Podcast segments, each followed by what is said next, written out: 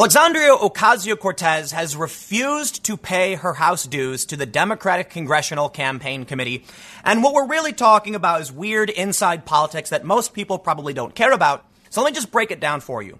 Basically, AOC has raised nearly $5 million. The Democratic Congressional Campaign Committee wants to help use some of that money to fund other Democrats to win the House majority or to defend it in 2020. AOC is refusing to pitch in and many people are upset, some even calling her a deadbeat. But she's actually calling on Democrats to stop funding the DCCC, basically declaring war on the Democratic establishment. After this controversy exploded, she's defended her position, saying that why should we fund them if they're not going to allow progressive groups to run primaries against Democrats? Basically, she's saying, I want to upset the Democratic incumbents and bring in far left insurgents. And if you won't allow it, I'm going to tell my base to stop donating to you. This is just generally bad news for Democrats, and I'll show you why. Look, the far left is not going to win, okay? We've seen in the Gallup poll, if you, if you saw the video I did the other, uh, yesterday morning or the day before, that the country actually ticked towards conservative and less people now identify as liberal. So it's all bad news for the Democrats that they've got a far left activist contingent targeting them, AOC refusing to back down and escalating the war now. Something interesting happens. You see, earlier today, I was admittedly kind of bored. Like, there's not a whole lot of news. It's a Saturday, right? It's Saturday, right? I, am I'm, I'm admittedly, it's a slow day. The, the, the years always start, uh, the year always starts slow. And I didn't know if there was going to be really anything to talk about until I saw this an advertisement targeting me from Ocasio Cortez. And I thought to myself, I, I don't live in her district. Why is she trying to get money from me? I basically live in, I live in uh, New York's first district. It's blue, not New York. Uh, I'm, I'm sorry, New Jersey. I don't live in New York. So I decided to look into her ads. And as it turns out, AOC, since the start of the year, has spent around 30, uh, she spent $34,382 in the past seven days from January 3rd till the 9th. And she's actually run from the, from December 31st till today, what I believe around 780 advertisements. It may actually be like 770, but I think, I think the, the total number might be 782 ads. Ocasio Cortez is running a massive ad blitz, okay? Spending around $35,000. Not the biggest amount, but it is just a week. But interestingly, one of the talking points of her ads is that she is facing 11 challengers. Do you know what that means? Eight of them, I believe, are Republicans, and the other three are actually Democrats. Ocasio Cortez is actually campaigning on the fact that Democrats are trying to unseat her. Now, there's been other issues here uh, uh, in, involving removal of AOC. We saw an op-ed from CNN saying Ocasio Cortez should leave the Democratic Party. Of course, they don't want her here because she was complaining that Joe Biden and her shouldn't be in the same party. So we've got a far left war going on. We have this story now from a couple days ago. It says far left uniting for all out attack to block Joe Biden. So here's what I want to do. I want to talk about the latest battle between Ocasio Cortez and the Democrats. They are actively trying to unseat her. Moderate Democrats running in her district. She's actually raising money based off that fact. Okay. She is telling people around the country that these people want to remove me and I need your money. So there's a couple things I want to address. The, the war between AOC and the Democrats, the ad spend and some of the ads and who she's targeting, and a big factor here that Ocasio Cortez and actually a larger portion of Democrats get their funding from outside their district. Why it would seem that a good portion of the Democrats who won their congressional House seats, I believe around, you know, 65 to 70% uh, compared to Republicans, are, uh, I'm sorry, let me put it this way.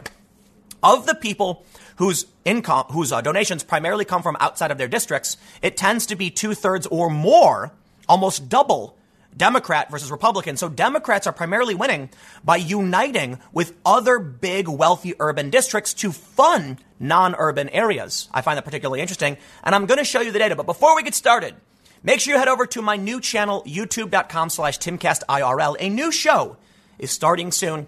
I've got some people coming out. It will be moderately co-hosted. It's going to be a lot of fun. It's going to be relatively apolitical. So if you get, if, if, if, if you find it mind numbing, all of the crazy political talk, inside baseball kind of stuff, make sure you go to youtube.com slash timcastirl, subscribe.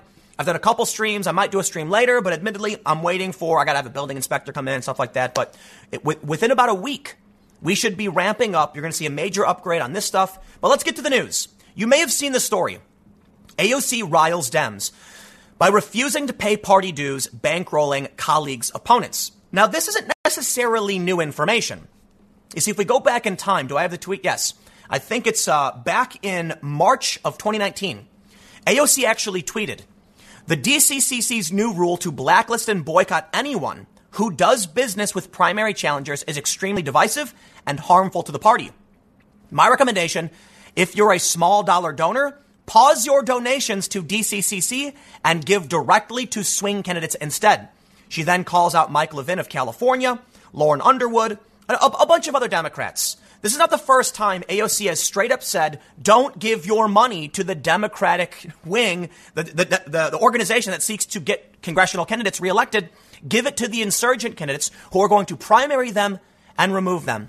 And that has been the far left and AOC's primary strategy the whole time. I can respect it to a certain extent, but it's also, listen, AOC has been telling Democrats what they should or shouldn't be doing. She's been pressuring Democrats to vote certain ways. She slammed Nancy Pelosi and other Democrats for not supporting impeachment, then later went, oh, I'm totally over it. And she's going to unseat them anyway. This is the, a common tactic of the far left that no matter what you do, no matter if you apologize, no matter if you agree, they will not play ball. You can take a look at Chick fil A, right? Did you see that story? The CEO regrets their decision that they, they essentially said, we're not going to donate to these organizations. We're going to donate to different organizations, essentially bending the knee to far left activists who are still campaigning to get them removed. The apology did nothing. So Nancy Pelosi bends over backwards and says, fine, we'll do impeachment. Where are we at now? Well, impeachment's been a disaster. It's helped Trump immensely. And what is Ocasio Cortez's response? Did she come around and say, thank you for playing the way I want you to play? No. She said, even if you do what I say, we are still coming for you. We will still fundraise against you, and I will actively reject contributing to your campaigns. And that's where we're at now. Ocasio Cortez defends decision not to pay House Democrats campaign dues. And it's, it's kind of simple. She basically just tweeted, I don't know if I need a whole story for it. She said, in response to a story that said Scoop, she was withholding a quarter million dollars in dues. She said, I give quite a bit to fellow Democrats. We've fundraised over 300,000 for others, with over 50% going to swing seats. DCCC made clear they will blacklist any organization that helps progressive candidates like me. I can choose not to fund that kind of exclusion. So it is fair to point out that the, the, the establishment Democrats are actively doing that, and she's pushing back. But at the same time, don't be surprised if they reject voting with you if you are actively pushing against them. As I've stated many times, we don't have two political parties, we have three. We have the progressives, the Democrats, and the Republicans. And the progressives and the, and, and, and the other Democrats do not agree and are actively fighting each other. But let's do this. Let's take a dive right now into the ad campaigns being run by AOC. This is this appeared on my Facebook page, which I find kind of funny because I guess it means that they think I'm a progressive, but hey, surprise, surprise. AOC's ad reads 11 candidates are running to unseat me in the House. They've already raised more than $1 million to spend against us. In response, we set a very specific goal of raising $849,119 this month, the exact amount two of our Republican opponents raised to spend against us. Our average donation right now is $16.81, so we need about 50,512 contributions to meet our goal. And we've just started, so we're only 7% of the way. Can I count on you to donate today? Well, me, no, because I don't live in your district, and I do find it very strange that this is how politics is basically run in this country. Not a fan.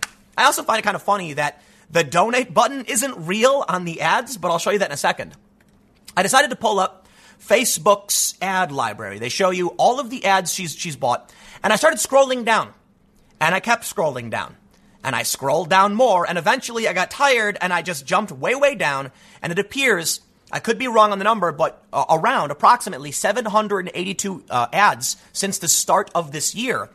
From January 3rd to the 9th, we can see she spent just around close to $35,000, $34,000. And let's take a look at some of the ads. You'll, I find this very interesting. In one ad that was less than $100, she got two to 3,000 impressions, mostly in California. You can see it mostly targeted women. I'm not sure if that was the intent. It, it doesn't appear to show me who she's actually targeting with these ads, or I, I couldn't find it. In another ad, she seriously targeted women, and again, New York, Texas, California. Another ad I pulled up, mostly men. Again, New York, Texas, California.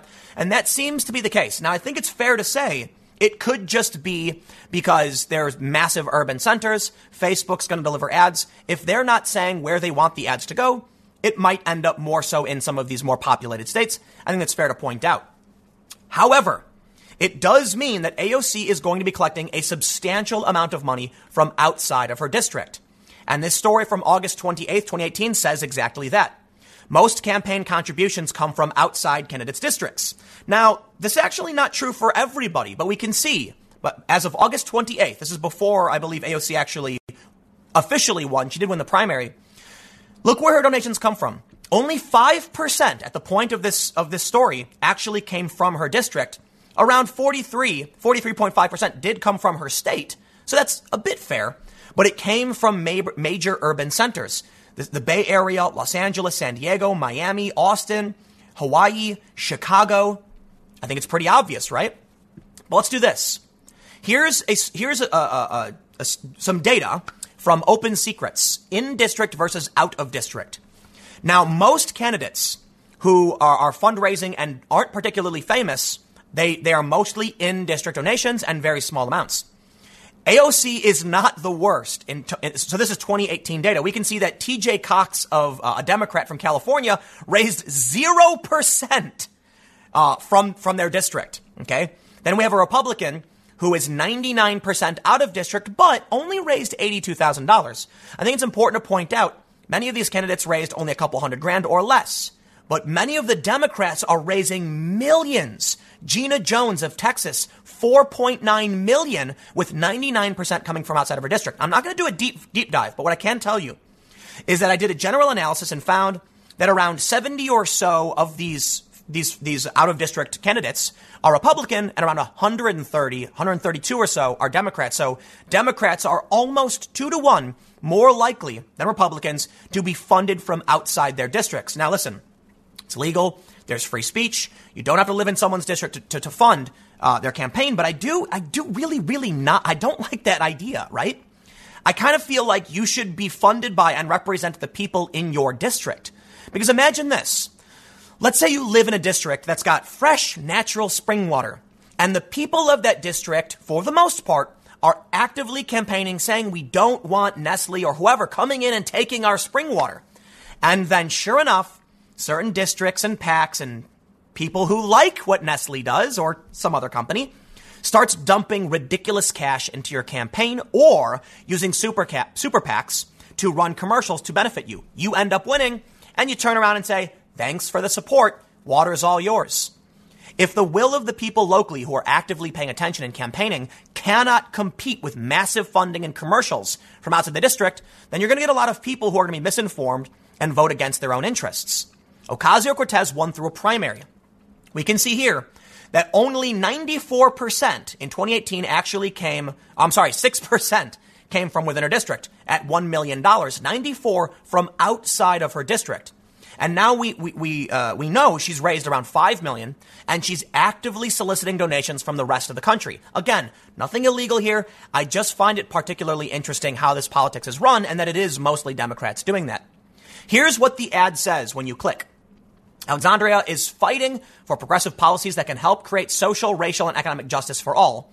That's why she's taking zero dollars from corporations and lobbyists and is relying on the grassroots to power her campaign. And that's actually true. She really is doing that. I do think it's really, really silly, though, when they say they don't take money from corporations, because a cursory Google search will reveal corporations can't actually make donations to political campaigns. I get it, though. They're talking about political action committees that receive, you know, they're, talk, they're, they're, they're, simplifying it. So I, I, think it's fair to point out AOC absolutely is keeping true, true to her word. Almost all of her donations, I believe, do I have the number pulled up? Here we go.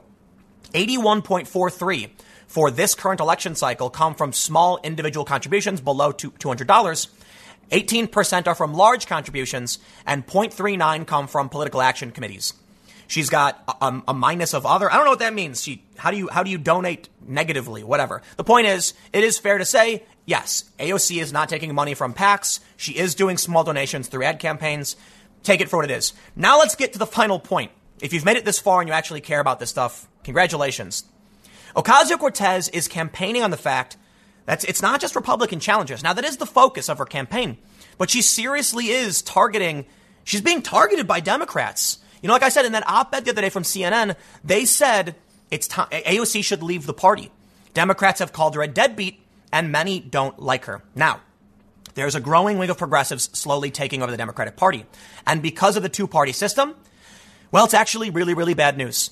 You see, by, by splitting up the Democratic coalition and, and fracturing them this way and campaigning against them, she is forcing these Democrats to focus on, on stopping Democratic primary challengers, spending their war chest to fight Democrats and not Republicans. You know what that means? Advantage Republicans. The Democrats right now, the 2020, fighting against Trump. Here's, a, here's the disadvantage. They're all fighting against each other. So they may be raising a ton of money, collectively more than Donald Trump to an extent. But they have to spend that money fighting each other, and Trump only has to fight them. Now, Trump has been focusing more on Bernie Sanders because he's, he's taken the lead. I think it's fair to say the activists are going to elect Bernie Sanders. That's, that's kind of obvious. But when it comes to these congressional campaigns in 2020, not only do, is, is the Trump factor, the Trump base, going to come out in droves, not only are we seeing people less likely to identify as liberal, but you also have to consider that these incumbent Democrats are fighting off Ocasio Cortez, not just Republicans. So they've got two, they've got to fight on two fronts. This is dividing and fracturing Democrats, and I think it's going to give a massive advantage to the Republicans. But this brings me to another op ed. Chris Cillizza of CNN says, Is this Alexandria Ocasio Cortez's Democratic Party now? He goes on to talk about how the Democratic Party has increasingly become more progressive. And I think it's a fair point that, yes, for a long time, the progressives have been gaining ground. They want people like Bernie. Many of them are socialists. But something happened. Well, I think it's fair to point out AOC gained a lot of ground. There's a flippening happening. According to Gallup, and I showed this the other day, even within the Democratic Party, people are more likely to identify as conservative. What does that say for AOC? She can wage this war all she wants. And she's raising all of this money from outside of, out of her district because progressives are banding together to try and upset the established order. I can respect that to a certain degree, but I kind of think I'm not, I'm not a fan of the policies she's promoting. I'm certainly not a fan of crony Democrats who literally do nothing. But they are trying to get rid of her in other ways. So is it her party? Not yet. I think it's a fair point to make. She's the future. I mean, she's got 5 million plus followers. She raised $5 million as a, a single term incumbent. That's amazing. That's, that's huge. The progressives are seriously waging this war. But here's a story from Town Hall. The potential loss of AOC's district highlights why Democrats fumed over Trump's proposed 2020 census changes. Many people within AOC's district are concerned she might actually lose her district. I believe it's not going to be till 2022. We'll see. I don't know when the redistricting will, will come into play. It might be 2024. But right now, Democrats have actually talked about a plan to eliminate her district outright. You may be saying, so what? She'll still live in a congressional district. She can still run. Yes, but let's say there are her, there's her district and two districts around her. And you've got person A, person B, and AOC. If her district gets erased, she is going to be challenging incumbent, uh, another incumbent popular Democrat who is from the surrounding area. And they're going to point to all of the failures of AOC and say, do not let her take this. But not only that, in 2020, she's facing, I believe, three Democratic primary challenges. And I'm going to go ahead and say, I, I, I think she can lose this one. I really, really do. In 2018, only about $60,000 from her campaign came from her own district. She was promoted and funded from outside the district, and she happened to be going up against someone who was arrogant and didn't think they could lose. Joe Crowley didn't even debate her. So he lost. She had a couple thousand more votes than him and won the primary and started immediately saying, I won. Because we all knew it didn't matter who won the primary, that district is going Democrat. So there's something different happening today. She lost some, some 25 to 40,000 jobs to the Amazon deal, and the Democrats are going to be funding this. They thought of her as a fluke. They saw her as a nobody. She'll never win, and she did.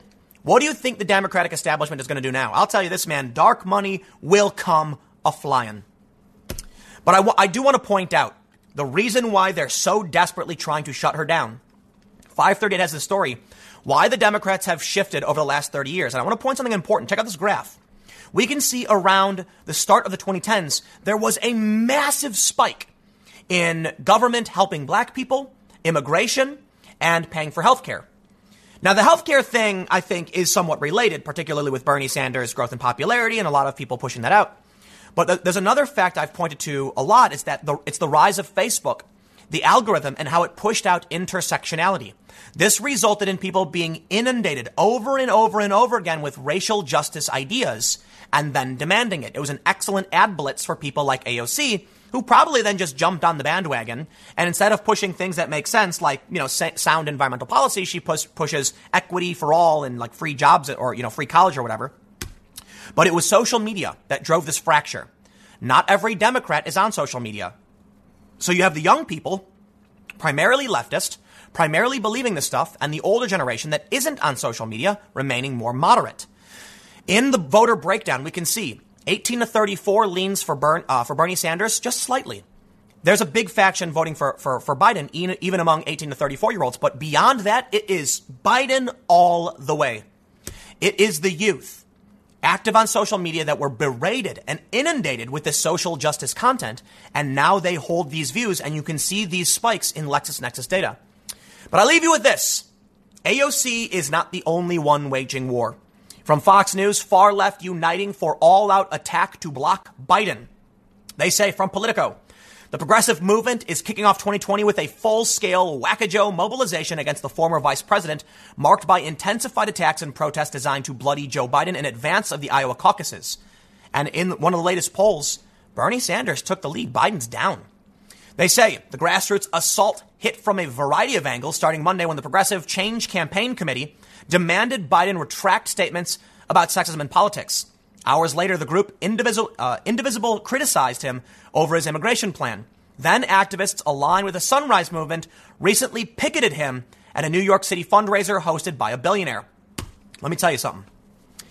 It doesn't matter if Joe Biden is being propped up in the polls. Because I'll tell you this.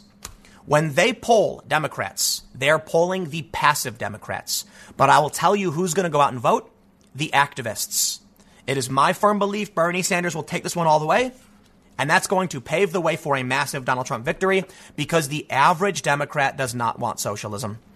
The average Democrat is asked, and they say Biden for sure. But the average Democrat won't vote in a primary. They will vote in the general. Well, I, should, I shouldn't say the average, but many Democrats are not going to vote in the primary. Bernie's base is going to go out in droves. They're going to appoint Bernie Sanders the nominee. And then when it comes to general, Trump is going to have a massive landslide. I could be wrong, but I'll tell you this. I'll wrap this up. The Democrats are at war with each other, and that means they are fighting off attacks from each other. Now, now it's, it's primary season. Of course, this is normal. But we're going into, there's, there's, there's congressional seats up for grabs. And that means going into 2020, it's not just about primaries. It's about moderate Democrats facing off primary challenges, and they're going to lose. And it's about, I'll tell you this, man. When the, when, when, the, when the progressive Democrats primary the moderates in the Trump districts, yeah, those, those districts are going Trump for a number of reasons. Now, I've said before, Trump's base will be out in 2020. So they're going to vote for Trump in bigger numbers, and the Republicans will win back these districts. Also consider if the Democrats primary the moderates with a progressive like AOC wants to do, it will swing even harder. I'll tell you what, man. You look at Jeff Van Drew, right? The guy who flipped parties, and he's a moderate.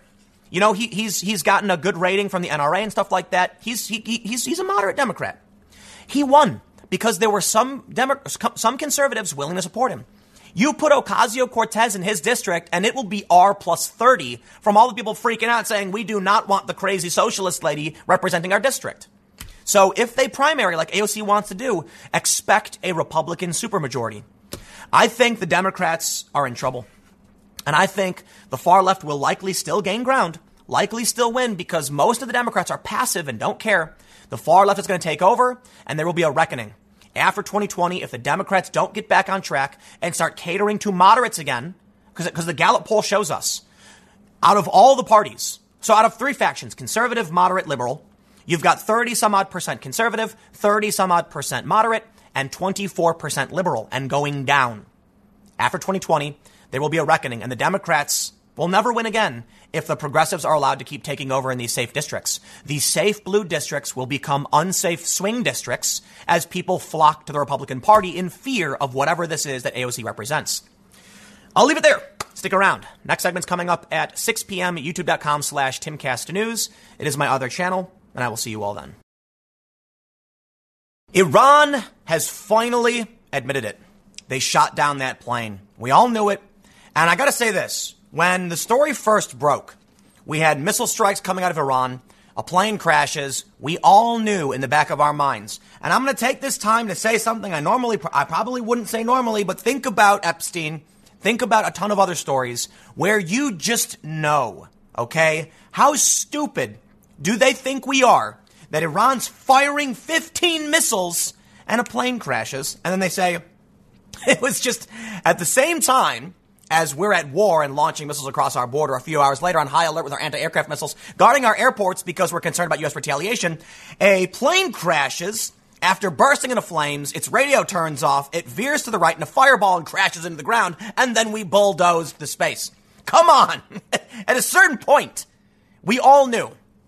Now listen, my heart goes out to the people who lost their lives, their memorial services, and I'm glad Iran is finally admitting it, and I'm hoping now with them finally admitting it that we will actually see some kind of international coming together of some sort to curb what Iran does and has been doing. Listen, I'm not a fan of foreign intervention of what's going on in the Middle East. The U.S. thinks it's their business that Iran was, you know, engaging in these actions. And you know what, man? A lot of people are, are let, let me show you something right now. Iran has admitted it. Let me show you something from John Pilger. He deleted this tweet. He said, Iran has admitted accidentally shooting down the Ukrainian airliner. So while I was wrong to jump to a conclusion, what is not in doubt is that Trump's murder of a foreign leader set the train, set, set in the train, the precarious, set, set in train, the precarious events that led to this tragedy and could lead to all out war. Are you kidding me? You know what's insane to me? Let me tell you exactly how I explained to my friends. I'm talking to my family, and they're like, Trump started it by targeting that general. And I say, you mean that general started it by trying to burn down our embassy? You mean America started it by targeting the militias? You mean the militia started it by taking out an American contractor and targeting U.S. troops? You mean over and over and over again. And we go all the way back to you, to, you mean Iran started it for trying to, you know, uh, for conflict with Israel and setting militias up in the Middle East? Yeah, yeah, yeah, yeah, yeah, yeah. Okay, man. This is not a conflict that started overnight. And you know what the problem is? As I've explained before, it's the same problem we have with Antifa. Antifa goes around bashing skulls, and the news doesn't care because they're not, you know, no one, it's, it's just, that's it. It's just they don't care, right? It's like, so a guy got into a fight and whacked another guy. That happens all the time. Who cares? But they do it all the time. CNN's not going to be like, top of the, you know, hour, breaking news, Antifa clubbed a guy. So you have 800 plus instances where Antifa does all these things and the media doesn't cover it because each thing is kind of small but consistent. You then have these big spikes of the far right where like, you know, one guy will do one crazy thing and it's it's it's tragic and it's a mass tragic event with like 10, you know, dozens of people who lose their lives and that makes the news. And that makes sense. I understand why it does. So here's what ends up happening. How many people? Go ask your friends and family. Go ask your parents. Say, "Mom, go ask your liberal mom or dad or whatever. Mom, how do you feel about Iran trying to burn down, or Iranian militias or supporters trying to burn down the embassy? And you know what they're going to say? Huh? Huh? Yeah, I was talking to my family. Well, it's Trump's fault for targeting this general. And I was like, yeah, it's the general's fault for targeting the embassy. And they said, what, what do you mean? They tried to burn down the embassy. They torched the lobby and one of the and, and, and the and the guard post. And I think they got like two rooms. And the Marines had to come in and surround the building. Really? Yes. You know what, man? We shouldn't be there in the first place. But how insane do you have to be to be like, it's Trump's fault that Iran blew up a commercial airliner? What? Listen, Trump targeted a guy in Iraq where our troops are after his supporters tried to burn down our embassy. I am no fan because I think at a certain point you need to leave, okay? I am never, never going to praise Trump for doing this. And I, I see on Fox News they're saying only Democrats praise. No, Soleimani was a monster. Okay? He was doing guerrilla, you know, uh, uh, insurgent tactics, supplying really bad people to do really bad things. And I'm no fan of the guy. And it was, my understanding is Obama was the guy who, uh, who labeled him a terrorist. So I get it. I don't like the escalation. I don't like the guy either. I don't know what the right thing to do is. I understand why Trump did it, but I just think we're going to keep staying in this fight forever because it's always going to be one thing leading to another. Now, here's what John Pilger says. Trump did it. Are you kidding me? Bush brought us there. How are you going to blame Trump? Well, I'm not going to blame Trump or Obama. Now, I'm going to criticize Trump and Obama for the tactics they used for the drone strikes, commando raids. But I think it was the New York Times that said Trump has used military force less than all of his predecessors, or than, uh, not all of, but the past several predecessors while we've been in the Middle East. Now, Trump has ramped up drone strikes. That's my general understanding. I, I, that it is contested, but you know, the left, you know, says it's, it's, true, and then I've seen the right saying it's not, but I've seen news reports saying it is. So you, you, you fact check me on that one. You look it up. Point is, I don't like what's going on there.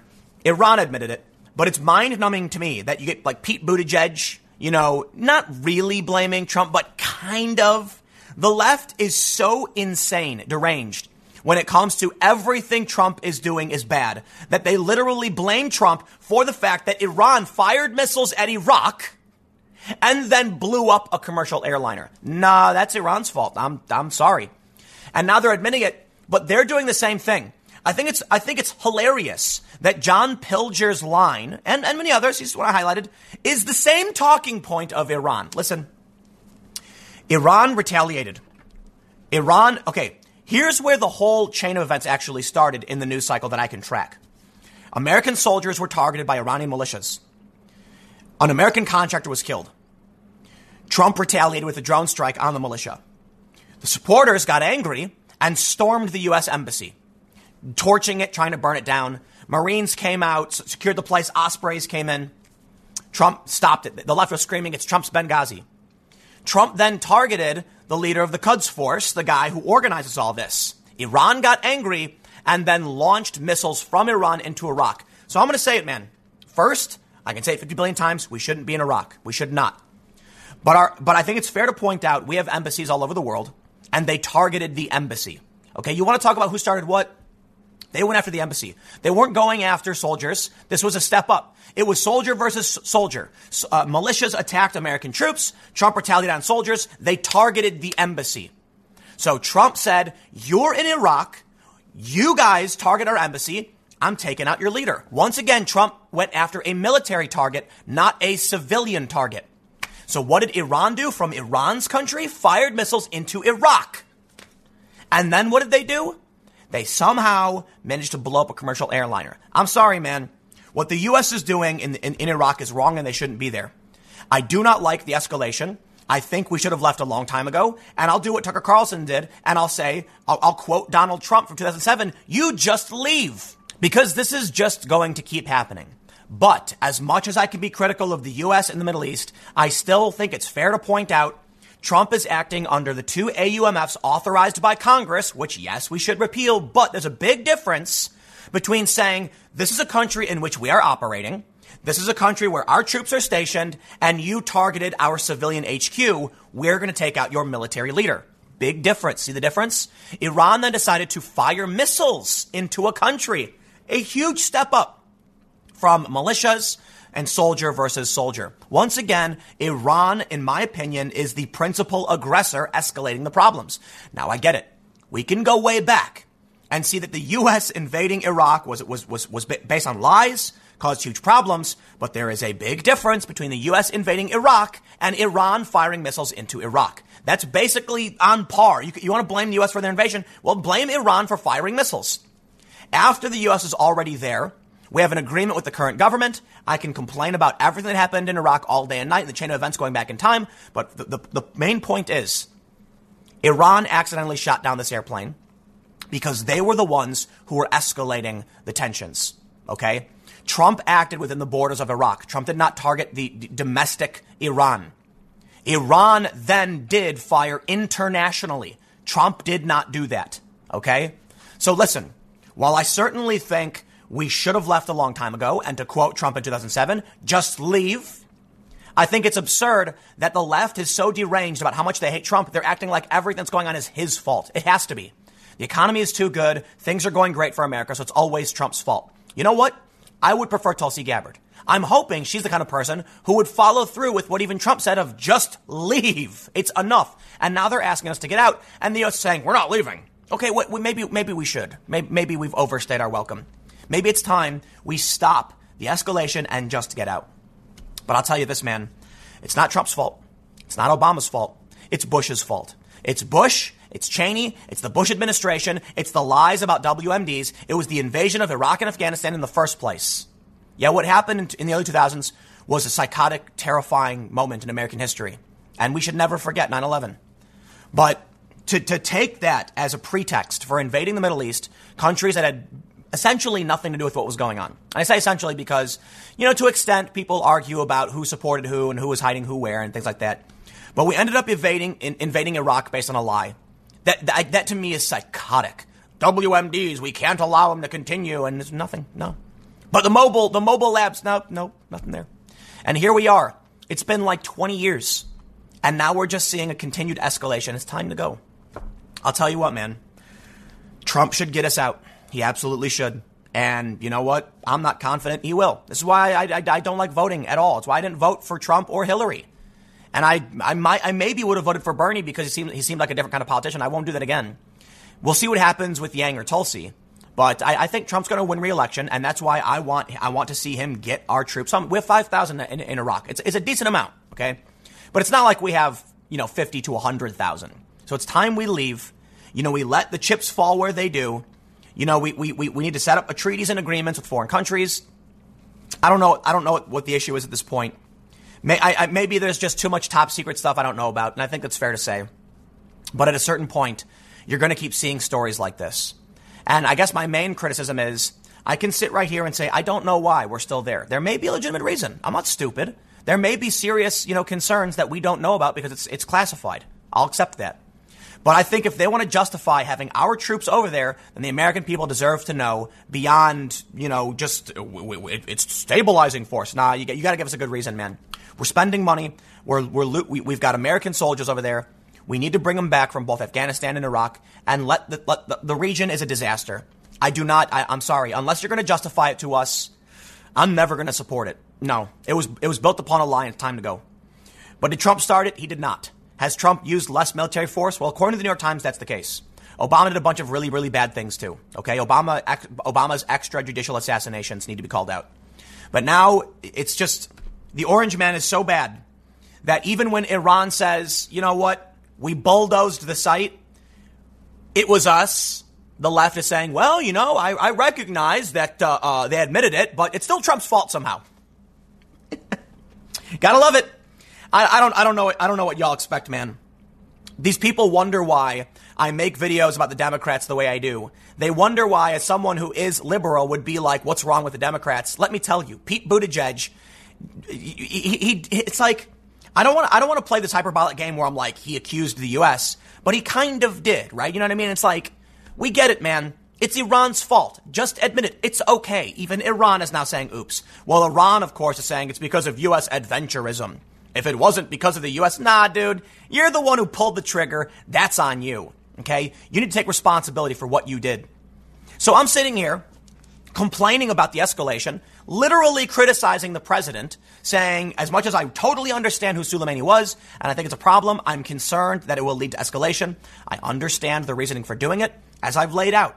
The, the embassy is a civilian target. Trump targeted a military leader, okay? There's a lot of complicated factors here, right? It's complicated to quote uh, uh, the Mandarin from Iron Man 3. It's complicated. Hey, the fact that the fact is though, Trump didn't start this war. I would like to see Trump end it. But what we're seeing in terms of escalation, I put the blame on George W. Bush because we should not be there in the first place. But somehow the Democrats are still able to twist everything into being Trump's fault when Trump didn't start the war. Trump came into office only a few years ago. Trump targeted a military, a targeted military, uh, a military uh, target after they targeted a civilian target. Trump kept it within the borders of the country in which we do have congressional authorization, and then Iran admits it, and it's still Trump's fault. Stop! Come on. I'll see you all. Uh, this is a bonus segment, I guess. I'm going to do another segment for 10 a.m. on my main channel. I don't know, man. Whatever. I, just, I, I, might I might just get rid of schedules. I don't even know what's going on. We'll see what happens, man. Um, so if you ended up watching this, 10 a.m. at youtube.com slash timcast, I will have a segment up. I think I'm going to do a segment on how fat people how fat people are causing climate change. I'm not kidding. It's an actual thing. Uh, I'll see you all then. Rather hypocritically, Nancy Pelosi introduced a war resolution to limit Donald Trump's powers to engage in certain conflicts in the Middle East. And there, there's some things about it that I think make sense. one of the biggest problems is, first of all, yes, the powers to wage war shall be given to Congress. And apparently Matt Gaetz agrees. We'll get to this in a second.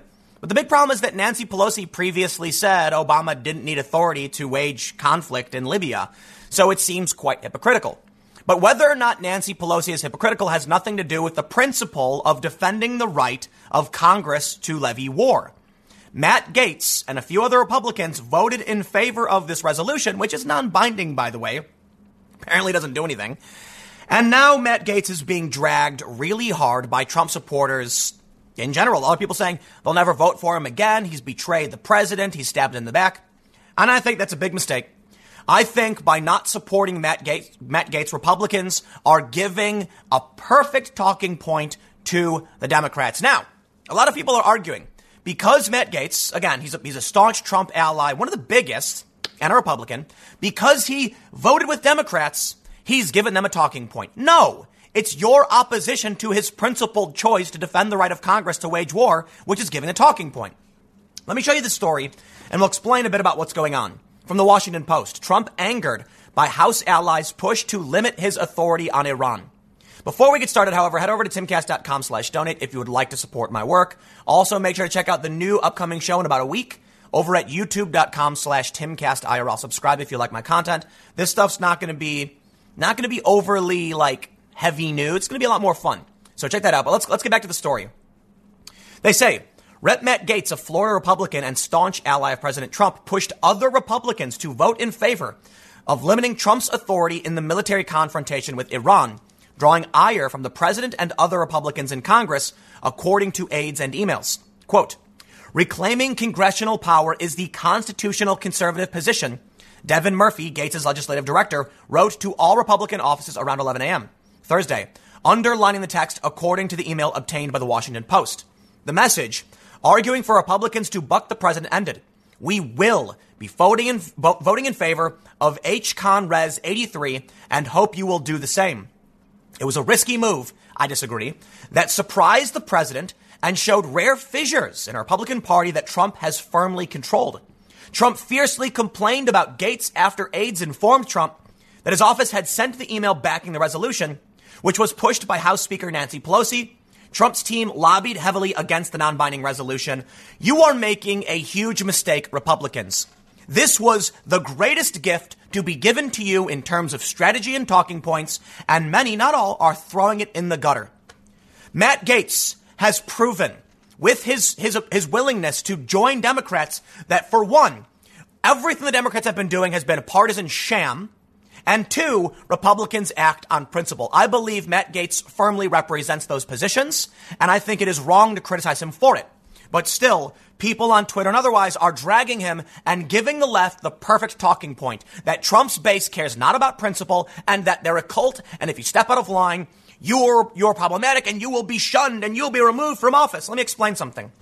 Matt Gaetz doesn't care if you're a Democrat or Republican. Matt Gaetz said, the president is right on all of these things. Matt Gaetz has spoken up about so many issues of principle. And now he is defending something that is legitimately true. Congress has the power to levy war, not the president. If Trump wants to target Iran, he needs congressional approval. Now, I'm going to stop for a second talking about Iran. I'm not going to get too into it because I just did a, a, a, bonus segment earlier. The point is, Trump is acting in Iraq, where we do have congressional authority, and it's really complicated, of which I am not a fan and think these two authorizations for use of military force should be repealed. But the fact is, Trump is not engaging in Iran, and that's where it becomes complicated. But I think it's fair to say that Congress, it's a non binding resolution, has the authority to levy war. And that's what Matt Gaetz' office has said. And I absolutely respect that principle. Matt Gaetz was willing to say to the Republicans, I will not stand behind Trump if he's wrong on this one. I will act principally. And what happened? Well, he's getting a lot of praise from some Democrats. And of course, a lot of Republicans are getting angry. But I tell you this you have an opportunity to defend a man who is willing to cross party lines to prove that when, when, when, when it comes to a rock and a hard place, he will take the principled position, even if it means going against his own party. And that says so much more than what the Democrats were willing to do. Jeff Van Drew had to leave the Democratic Party because they threatened him because he wouldn't support impeachment. And I heavily criticize that. You need these voices. You need a diversity of opinion, and you will not always be unified. Unified. And I will say, say the same thing about Matt Gaetz now. Let me show you a few tweets. First, the reporter from the Washington Post, he says that Matt Gaetz circulated an email to other Republicans urging them to vote to curb Trump's Iran power. Other Republicans fought back. Private emails show Gaetz was ratted out to the White House. POTUS is not happy. Let me show you this. Rick Wilson, never Trumper apostate GOP media guy, he says. He says this on Twitter. I am going to retweet some of the cult's replies to Matt Gaetz after he got ratted out and taken to the woodshed by Trump. This is a perfect example of my rule of the Saddamification of Trump, of the, I'm sorry, of the GOP. These mooks loved Gaetz until they didn't. Well, a certain amount of people have dragged Gaetz for it, and they're wrong to do so. Look what, look, look at the talking points you have given to them. Aha! This proves it. Republicans will complain all day and night about the Democrats, about them forcing people like Van Drew to fall in line. Van Drew defects because he is sick of, they threatened him. The Democrat went to his office and said, unless you do what we say, we will, we will remove you. And so he said, fine, I'll switch parties. This is an opportunity, or was, to prove that Republicans wouldn't play the same game and they would accept it. Let me show you something. Carpe Renowned Trump supporter and meme smith, saying, "You can disagree with how Matt with how Matt Gaetz voted yesterday. I do. It's okay to disagree. It's healthy." But I am seeing people try to burn him to the ground over a bill they probably didn't read and a position they likely don't understand. Matt is 100% behind Trump. Here is my final thought. I see a lot of replies that express concern that he fell for Pelosi's trap, and maybe that's correct. But Matt has been one of Trump's strongest and most effective supporters. Don't fall into a trap yourself when you burn him at the stake for no reason. No reason equals voting in the affirmative to a non-binding, constitutionally grounded bill. I ran out of space to make that clear. I completely agree with Carpe Donktum. I think the actual trap here was that Pelosi was baiting Republicans into pushing against a constitutionally backed bill, constitutionally grounded bill, so that she can say, aha, it was, it's something so stupidly obvious. I gotta tell you, man, I read through it. It's nothing. It's, it's really nothing. And Matt Gaetz said, I'm not gonna fall for this. I'm gonna do the right thing. And now he is getting dragged ridiculously on Twitter. At first, I didn't believe it. Okay, I got to be honest. I thought, no way. This is this is them, you know, the, the the never Trumpers and the woke Twitterati people exaggerating what's really happening. And then I looked at the responses to Carpe Donktum. Look at this. This person who's not even conservative says get ratioed. No, uh, Carpe Donktum did not get ratioed. There's actually more support, it would seem, to retweet the idea of Carpe Donktum that you can defend Matt Gaetz. So let me make it clear. I'm not criticizing every single Republican here, but I absolutely I'm criticizing the ones who are dragging Matt Gaetz for doing the right thing. Stand up, prove you act on principle, and say something better than what the Democrats have said in the past. The Democrats have continually said fall in line or else. They're undergoing a massive civil war. They can't, they, the, the, moderates, the far left, telling Van Drew, in or out, you, you, you're either with us or against us. Don't do the same thing. Prove the Republicans are willing to accept people who might disagree. Because I'll tell you this as much as Trump is angry at Gaetz for doing this, Trump endorsed Jeff Van Drew, who has voted against him and voted nearly in line with everything Pelosi pushed. When Van Drew said they're threatening me, I'm going to switch, Trump shook his hand and is now going to do a campaign in Wildwood. So Trump should learn a lesson too. Trump should be saying things like, I respect Matt Gaetz for his principled position. I firmly disagree. This is the opportunity to prove you have principle on your side. Instead, what do we get? This long Twitter thread. He sided with the Dems, so he's actually not 100% with real Donald Trump. Sorry, Jeff Van Drew didn't side with the Dems or the Republicans. He refused to engage in partisan nonsense. And he said, there's no reason to impeach this president. I refuse to do it. And, and, and what did the left say? What Democrats say? He's only doing that because he's scared he won't get reelected. Maybe. They went to his office apparently and said, unless you, you, you have to vote our way or we'll primary you. So he defected. Matt Gaetz should not be facing that same thing from, from Republicans, but the Republicans that come out, the conservatives that come out and drag Matt Gaetz for this, they are doing basically the same thing that the Democrats have been doing. Buck the tribe, defend your principles, and Matt Gaetz has been one of the biggest supporters of Trump. So if you're a Trump supporter, you should be saying what Carpe Diem is saying. And it really does look like most people agree. They're willing to accept Matt Gaetz having a different opinion to defend a constitutionally grounded bill. And I think Pelosi is setting a trap. I really do. She says it is wildly populist and popular to avoid this conflict. Even Tucker Carlson has run multiple segments saying, do not do this. It's a bad idea. There are a lot of people who just get behind Trump no matter what. That's a fact. But Pelosi, in my opinion, sees what Tucker is saying, sees what, what the general Ameri- Americans are saying, and so she, you know, flips her collar up and says, boom, non binding resolution, take the bait, please. And Matt Gaetz said, no, I'm not taking that bait. It's a good bill, I get it. It's non binding anyway. What's it going to do? Nothing. And now he's getting dragged for it. But let me show you this. I got to be really careful about the articles that I pull up because, you know, YouTube's going to come after me. Look how bright this stupid screen is. NBC, what are you doing? Nancy Pelosi's vote on a war powers resolution to rein in Trump on Iran is hypocritical. Democratic leaders didn't act against Obama's military overreach as he launched attacks across the Middle East and North Africa. Yes. You know, it's really funny to me. They say I, I, I hear on Fox News. I'm gonna I'm gonna get rid of this bright screen. I got to move this over. What is this one? All right. I'm, I, I, I hear it on Fox News. They say only the Democrats are upset with Trump over you know either you're a leftist or a Democrat. That's the only reason you're mad about what Trump did. Not true. Well, I think it's fair to say I am a leftist. I, I well, a liberal. Leftist and liberal mean different things. My criticism of Trump is founded in reality. My criticism of the escalation in Iraq isn't putting the blame solely on Trump. If you listen to my, my, my segment, you know, at 9 a.m. I did about, you know, Iran, I got to be careful. I'm sorry. It's just the fact YouTube operates. I get it. There's two authorizations for use of military force. Trump is operating under them. And if we want to change that, Congress needs to repeal it. They don't want to. There's a reason why the resolution is non-binding. Because they don't really want it. The Democrats love the machine the same as everybody else. So they need to pretend like they're opposing the president.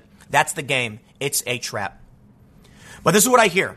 On the right, uh, I'm sorry, on the left, literally everything Trump does is wrong. That's insane. That makes no sense. How could everything he does be wrong? It's impossible. The broken clock is right twice a day, right? But no. Trump wants to pull our soldiers out. Harumph, I say. Trump wants to bring our soldiers in. Harumph, I say. you know what, man? Then my, my favorite thing is about uh, Syria. Trump's going to pull the troops out. They say, how, how could Trump be doing this? You have any idea? Trump goes, okay, fine, I'll leave the soldiers, soldiers there. How could Trump be doing this? That's the problem. If Matt Gaetz periodically votes out of line with the Republican Party line, he's proving the Republicans act on principle and they're actually better than the Democrats when it comes to standing up for what they believe in. But check this out. This is a crazy story to me. From NBC News, Republicans Thomas Massie of Kentucky, Matt Gaetz, and Francis Rooney, both of Florida, voted for the measure, while eight Democrats voted against it. Why is anybody dragging Gaetz over this? This was a mixed vote. Who cares? Look at this. Joe Cunningham of South Carolina, Josh Gottheimer of New Jersey, Kendra Horn of Oklahoma, and she's one of the moderates. Elaine Luria of Virginia, Ben McAdams of Utah, Stephanie Murphy of Florida, Anthony Brindisi and Max Rose, both of New York. That was a lot of the moderates coming out and, and, and opposing the bill from Pelosi. The Democrats aren't dragging them. I mean, to an extent, probably, but it's not, it's not the big story. Don't let them take this advantage of you. You know what, man? It's, it's, it sets a really bad example when you allow Rick Wilson to gloat. The dude, in my opinion, doesn't have principles. So many on the left simply say Orange Man bad on repeat. It's like I explained the other day. You know that video of uh, uh, the guy gobbling at the turkeys and the turkeys all gobble back? Seriously, you got to see it. It's, it's, it's hilarious. It's a viral video. That's what it is. Trump says something, and like clockwork, you know they're going to go, blah, blah, blah. they're not going to say anything. It's like literally Trump will say something and then add, wor- add the word bad to the end of it. Trump says, no troops in Syria. And they say, no troops in Syria, bad. And Trump says, okay, troops in Syria. Troops, troops in Syria, bad. So, so, so how are you now allowing them to take this point? Matt Gaetz did the right thing. Before the vote, Speaker Nancy Pelosi criticized the U.S. Uh, attack on Soleimani, saying the resolution would send a clear statement that Trump shouldn't take further military action against Iran without approval from Congress. Last week, in our view, the administration conducted a provocative, disproportionate airstrike against Iran, which endangered Americans, and did so without consulting Congress, Pelosi said at her weekly news conference. Completely hypocritical. And I do not respect Pelosi's statements. And I got to admit, you know, her, her reasoning behind this, I also don't respect. That's why I think it was a trap. I think she's trying to be manipulative. We've seen the sound bites. I don't know if you've seen it from C SPAN. A reporter says, Are you saying Obama doesn't need congressional approval? And she goes, Yes. Think about that. Libya, we have no authorization for, authorization for use of military force. And she still claimed Obama was justified to do it. That to me is insane. See, that was the rapid expansion of executive authority happening back during the Obama administration that I called out. So let me go back to the other point I was making a few minutes ago. When they said on Fox News, only the left is critical of what Trump did, I guess, perhaps. You know, I think there have been some, you know, people who are on the right who are concerned about escalation. But then I go back to the people saying, where was everybody, you know, during Obama? Well, I was right here, okay? I've got videos talking about the NDAA and the AUMF, explaining what's wrong with it. I was very critical of what Obama was doing, and I have no problem saying it. I have no problem saying that after Obama, I was a big supporter of Bernie, and then when Bernie started playing these games, I am no longer a supporter of Bernie. This is what really bothers me. Why can't people just have, like, just, just be honest about what you think should or shouldn't be happening? I guess it's fair to say these people who are mad at Gaetz are simply people who are like, Trump is right no matter what. But that kind of proves a point of the Democrats, and you know what? So be it. It's unfortunate. But there are these people do exist, and I've criticized that. You know, it's really funny. For the longest time, there have been people complaining, Tim, all you do is rag on the Democrats. When's the other boot going to drop? when the Republicans do something that, that, that's, that's, that's hypocritical or worthy of criticism? Because the biggest thing I see, right, is that, first of all, Libya and what's going on right now are different things. There was there's authorization for one on a on, technic, technically there's two authorizations, and I'm critical of them. And then you have Libya, which had no authorization. Well, conservatives were critical of Libya. I I get it. Congress never authorized it. And now you have Democrats being critical of what Democrats actually authorized a long time ago. You see, there's a disconnect here. If Republicans come out and say, here's what we're for, and they all shake hands and agree and pat each other on the back, what am I supposed to say? Republicans believe thing? Oh, shock. But what happens when Ocasio Cortez says, Pete Buttigieg takes money from billionaires? And then someone pulls up her record and they're like, uh, you received money from billionaires too. And then she goes, zip. Yeah, that's hypocrisy. When Bernie Sanders says the billionaires and the dark money, we got to get money out of politics, and it turns out he started he started a 501c4 and has got dark money circulating behind his campaign too. I'm like, great, I will call that out. Trump's a billionaire who brags about being a billionaire. Trump supporters brag about Trump and everything he's accomplished. You know what, man?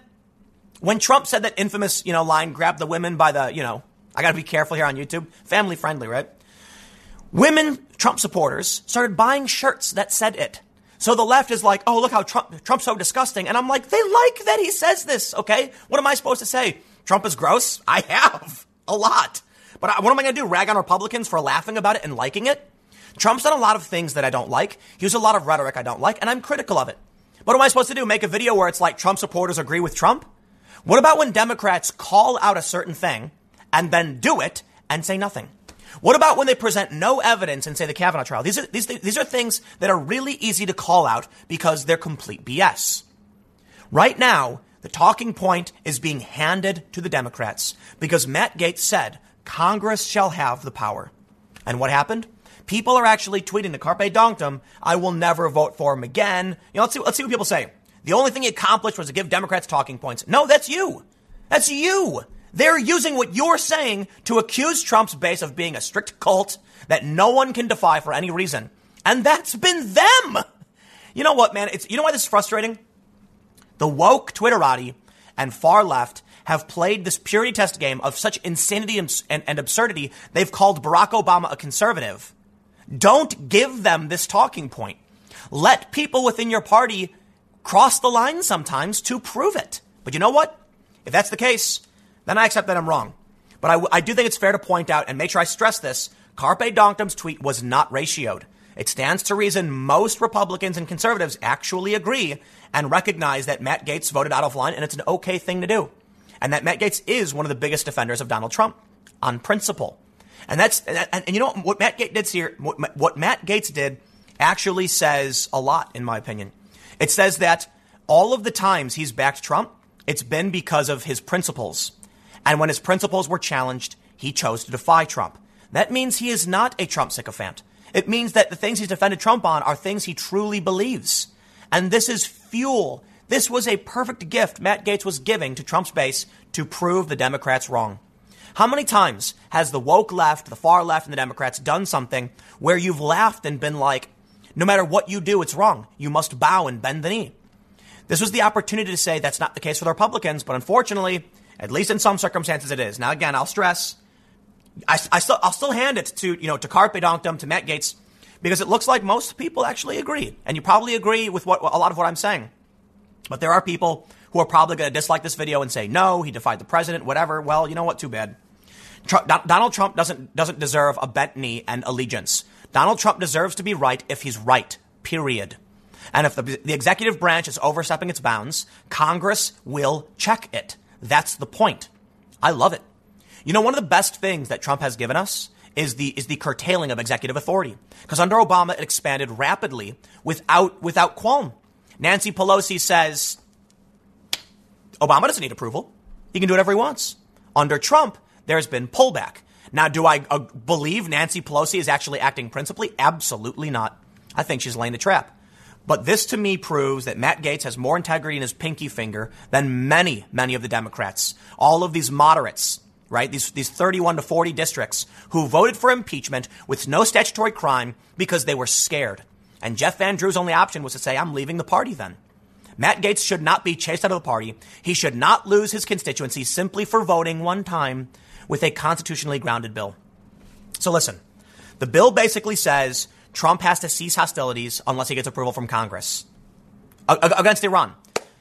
What's the problem? Literally, what's the problem? Okay, Trump Trump doesn't need to to uh, uh, look. What happened right now? You need to understand was Trump acting within Iraq. Okay, now they're saying because the target happened to be Iranian, that's the issue. Sure.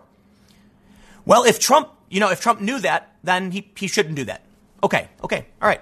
He, the, the AUMF for Iraq was for, for Saddam Hussein, and I think it should be repealed. But the 2001 AUMF is for general terror. And this guy was labeled by Obama. So listen, this, this bill, in my opinion, is stupid. Okay, I, I, I, but I think Gaetz is right, and I think the general idea that Congress has this power is right. And Gaetz' office said that it's, it's a constitutionally conservative position.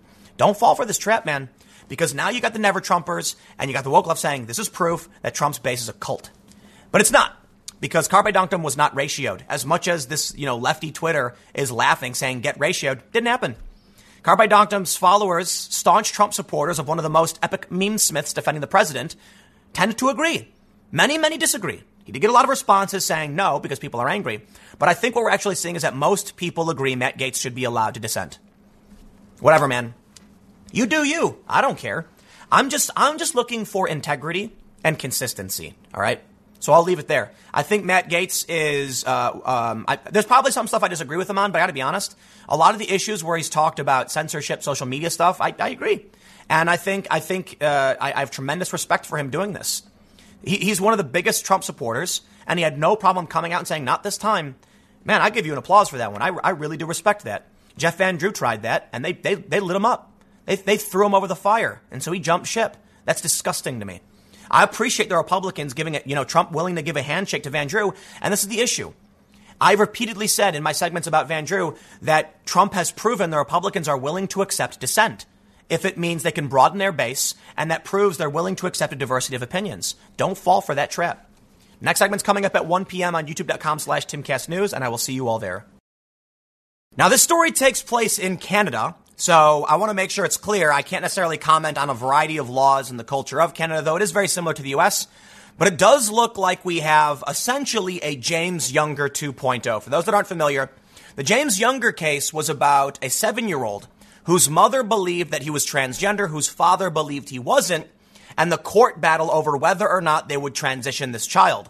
The mother had won, for the most part, and James was now being called Luna and dressing like a girl, but then, due to a large public outcry, because uh, this happened in Texas, eventually the father got joint custody. And my understanding right now is that the parents have to make mutual decisions so James can go to school as James. I think it's important to point out uh, a couple things as we read into the story. First, let me tell you what the story is. Transgender teen has right to transition despite father's opposition. BC's appeal, appeal court rules. In this story, we're dealing with a 15 year old, very different from a seven year old. I think it's important to point out in the James Younger case, we're looking at, you know, the father put out videos of a three year old being told, I believe three or four, being told by the mother that they were actually a girl, that he was actually a girl. And so there's some concerns that the child never actually formed a real identity because they were constantly told conflicting things. You know, if you take a baby and keep saying you're a girl, the kid's not going to know whether they are or aren't because you're shaping their mind. So there's a real concern that the kid was being sort of, well, I'll say groomed. I know a lot of people might, might get angry about that, but yes, groomed to believe by the mother. Now that's one of the big concerns. In this circumstance, you can call it whatever you want, but this is a teenager. And once again, the story is the mother is agreeing with the child and the doctors. The child should transition from female to take male hormones to become, you know, transgender man. And the father is saying, no, the court has now ruled against the father. But I will, I will say this to all you conservatives who fought so hard in the James Younger case, this is Canada. I don't think you're going to be able to do anything about this. But we'll see. I mean, I, I, I'm, I'm not a big fan of you uh, of, of allowing you know kids who haven't even gone through puberty to decide. This is a different story. This is a 15 year old, and while I understand there are concerns about things such as uh, rapid onset gender dysphoria, you know what, man? It's a rock and a hard place. Transgender people exist, and transgender youth does exist. And there's a big difference between a seven year old being told by their mother and a 15 year old going to the doctor and telling, you know, the, the mother and the father these things.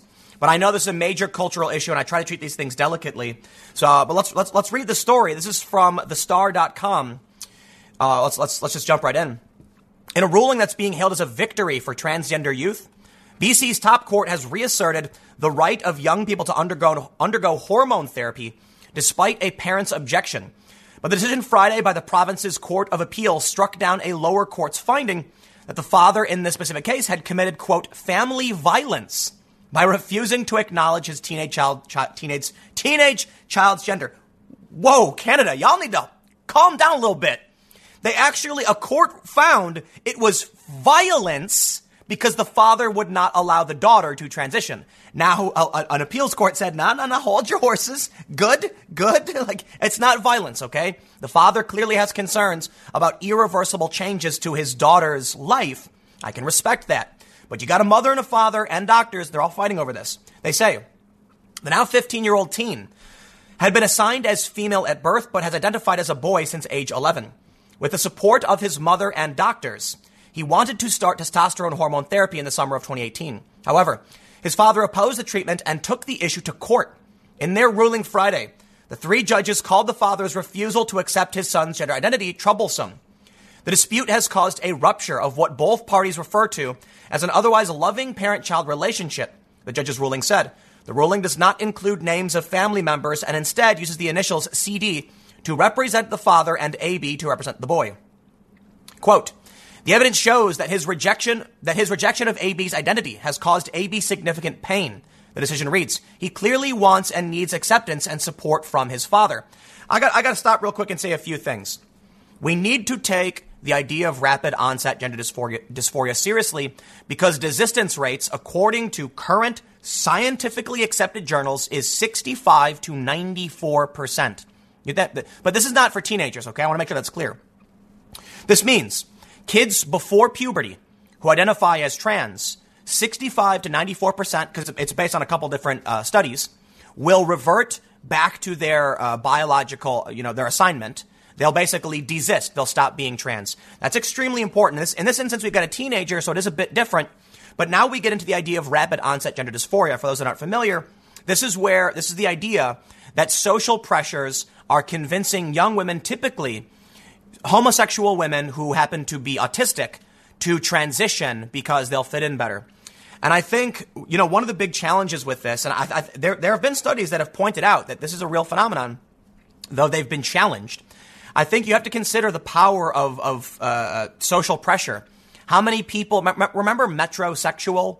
When like you know old like late teenage young men were dressing up like and acting like they were gay when they weren't, and then eventually stopped because social pressures actually you know can have this effect. I also think it's really important to consider sort of the contradiction when they talk about you know NBC put out a story saying that you know little boys or, or children will choose their identity, male or female, at a young age, deciding on how they want to dress and what they want to play with. But if it's true then that social behaviors dictate gender identity, this would make sense. But then you simultaneously have the, you know, the, the, the break the gender binary t- uh, people who are saying that boys can play with dolls, it doesn't mean anything, and girls can wear pants, it doesn't mean anything. And if that's the case, then you have young people, particularly young women, who are not who are, who are probably autistic. That's what the studies found. Who might want to play soccer or play sports, being told they're actually men because they like engaging in traditionally masculine activities. So I, am not saying which one's right or wrong. I'm just going to tell you this: you got to pick, okay? Because it can't be both. You can't simultaneously say there's no gender binary, but then tell young women they should take hormones to change because gender is binary. Look, I get it. It's it's it's complicated, right? Because I say that all the time. Let's uh, let's read a little bit more. AB's lawyer, Barbara Findlay, said her client was very pleased with the ruling. Quote, this is a victory for trans youth who are entitled to get the treatment they need, even if their parents disagree. Now, I, I, I gotta say this too, man. I think it's, it's, it's starting to become, well, the, the, there's a challenge where we draw the line in when children are allowed to decide for themselves and when parents have jurisdiction. Imagine it this way. Let's say the kid had cancer and the kid said, I do not want chemo would the courts rule in favor of the child to say, I do not want this treatment? Is it because they are receiving, it's, so it's like a positive negative thing? Like if the kid had cancer and said, I wanted treatment, and the parent said no, the courts would absolutely allow the kid to get treatment, right? So is it a positive thing or a negative thing? Now, now my question comes to the, the next issue of like um, body dysmorphia. A lot of people might argue that they're not the same thing. And I think it's fair to point out, sure, there's differences. Body dysmorphia is when people, it, it, it's, it's a general term that could mean, you know, people who think they're too skinny, who think they're too fat. But there's also people, uh, it's, it's, I forget what's called like body dysmorphic disorder or something, where they literally want to remove body parts and they fake accidents to cause damage to like get their hands removed. So let me ask you this question. If a kid had severe dysmorphia and was seriously depressed and like, you know, bashing their hand and demanded they get their hand amputated. Do you think a court would agree with this? I am not saying it's a one for one argument. I'm asking about the nuance. I know everyone's going to freak out right now. Where do you think the line is in determining when a child should or shouldn't be allowed to determine what their treatment should be? So in this instance, we're, we're talking about treatment, not negative, not withholding of. So I think that's where the line is drawn. I think in most instances, if a teenager said, I want this treatment, the courts would probably defend their right. Especially, you gotta understand, the mother is agreeing with this, so the father's gonna lose out. But let's read. They say, the BC court, a lower court, had initially ruled in favor of the teenager in February. At the time, legal experts told the Star the decision meant parents would need to respect their children's chosen gender, pronouns, and name. It also set a precedent for transitioning youth across the province suggesting that seeking medical assistance is a health decision and not a political or moral one that a parent can stop. Excuse me. Friday's appeal court decision does not change any of that, said Pat Shannon, a lawyer who specializes in family and anti violence law. But it does stop short of upholding the lower court's assessment that the father's behavior constituted family violence. Now, that is insane. The evidence suggests the father does not deliberately intend to harm his son. The judges explained. The Court of Appeal did issue new conduct orders stating that the father must acknowledge and refer to AB as male and employ male pronouns and identify AB by the name he has chosen. I'm going to stop here. Okay. We're talking about treatments. This is going above and beyond.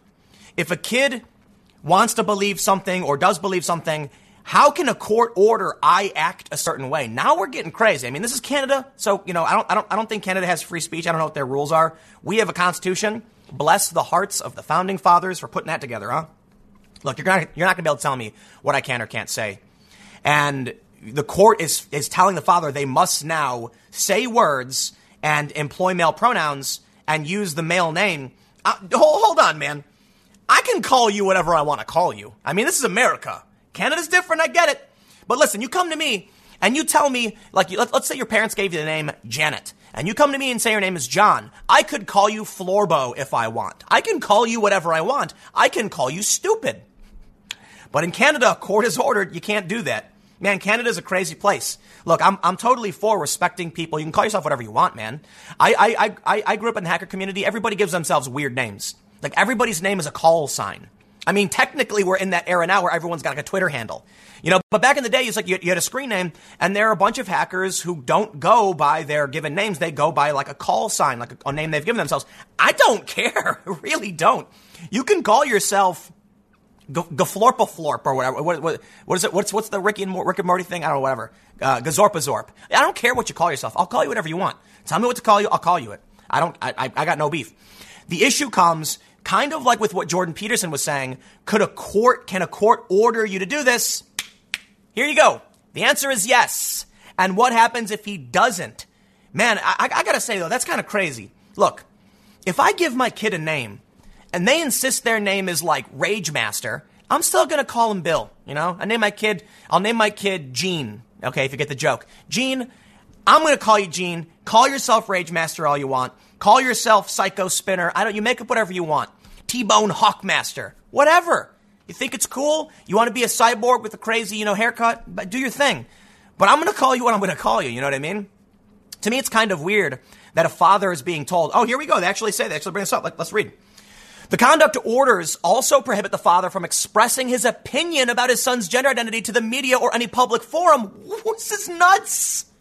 Dude, could you imagine if your kid was like, I don't want a certain treatment for like this ailment I have or I do, and they were like, you can't tell anybody. Wow. This is, this is you know why this is insane? There's, there was, uh, uh, it was actually Moxie Marlinspike. Yeah, kid you not, talking about hackers and crazy names, right? This guy's a hacker. I did an interview with him a while ago about why he supports, to a certain degree, civil disobedience and breaking the law, and why surveillance is bad. Here's what he said. Imagine uh, you look at like uh, pot laws right now, right? He's like they're all getting repealed. Recreational is being legalized across the board, and this was illegal federally for a long time. It was only through people breaking the law that we figured out this is something that probably shouldn't be illegal in the first place. And so with mass surveillance, there's literally no opportunity to test the boundaries because as soon as you try, they come and snatch you up. This is an interesting concept here because what you need to understand when it comes to express expressing the issues over, over his kid, we're not going to get to the bottom of truly understand understanding what's going on with, with transgender youth if no one is allowed to talk about it. It will only flow in one direction. Let me tell you a scary story. I read one of the scariest things as a desistance website where trans people talk about how they feel manipulated and tricked. I'm not saying it's literally every trans person, but the forums exist. And someone said, because the only stories that ever make it to the public are positive, they had no idea the nightmare they were about to, to encounter. I'm not saying that's true for everybody. This was their specific experience. They had a bad time. And they said they only heard positive stories. And there needs to be a weighing of the pros and the cons so that people can tell the truth. These stories where people were saying, like, they were unsure of themselves and their family and friends were saying, do it, do it, do it. And they were pressured by everybody. And though they were, to an extent, dysphoric, they weren't convinced, you know, they needed to take this, this medical intervention.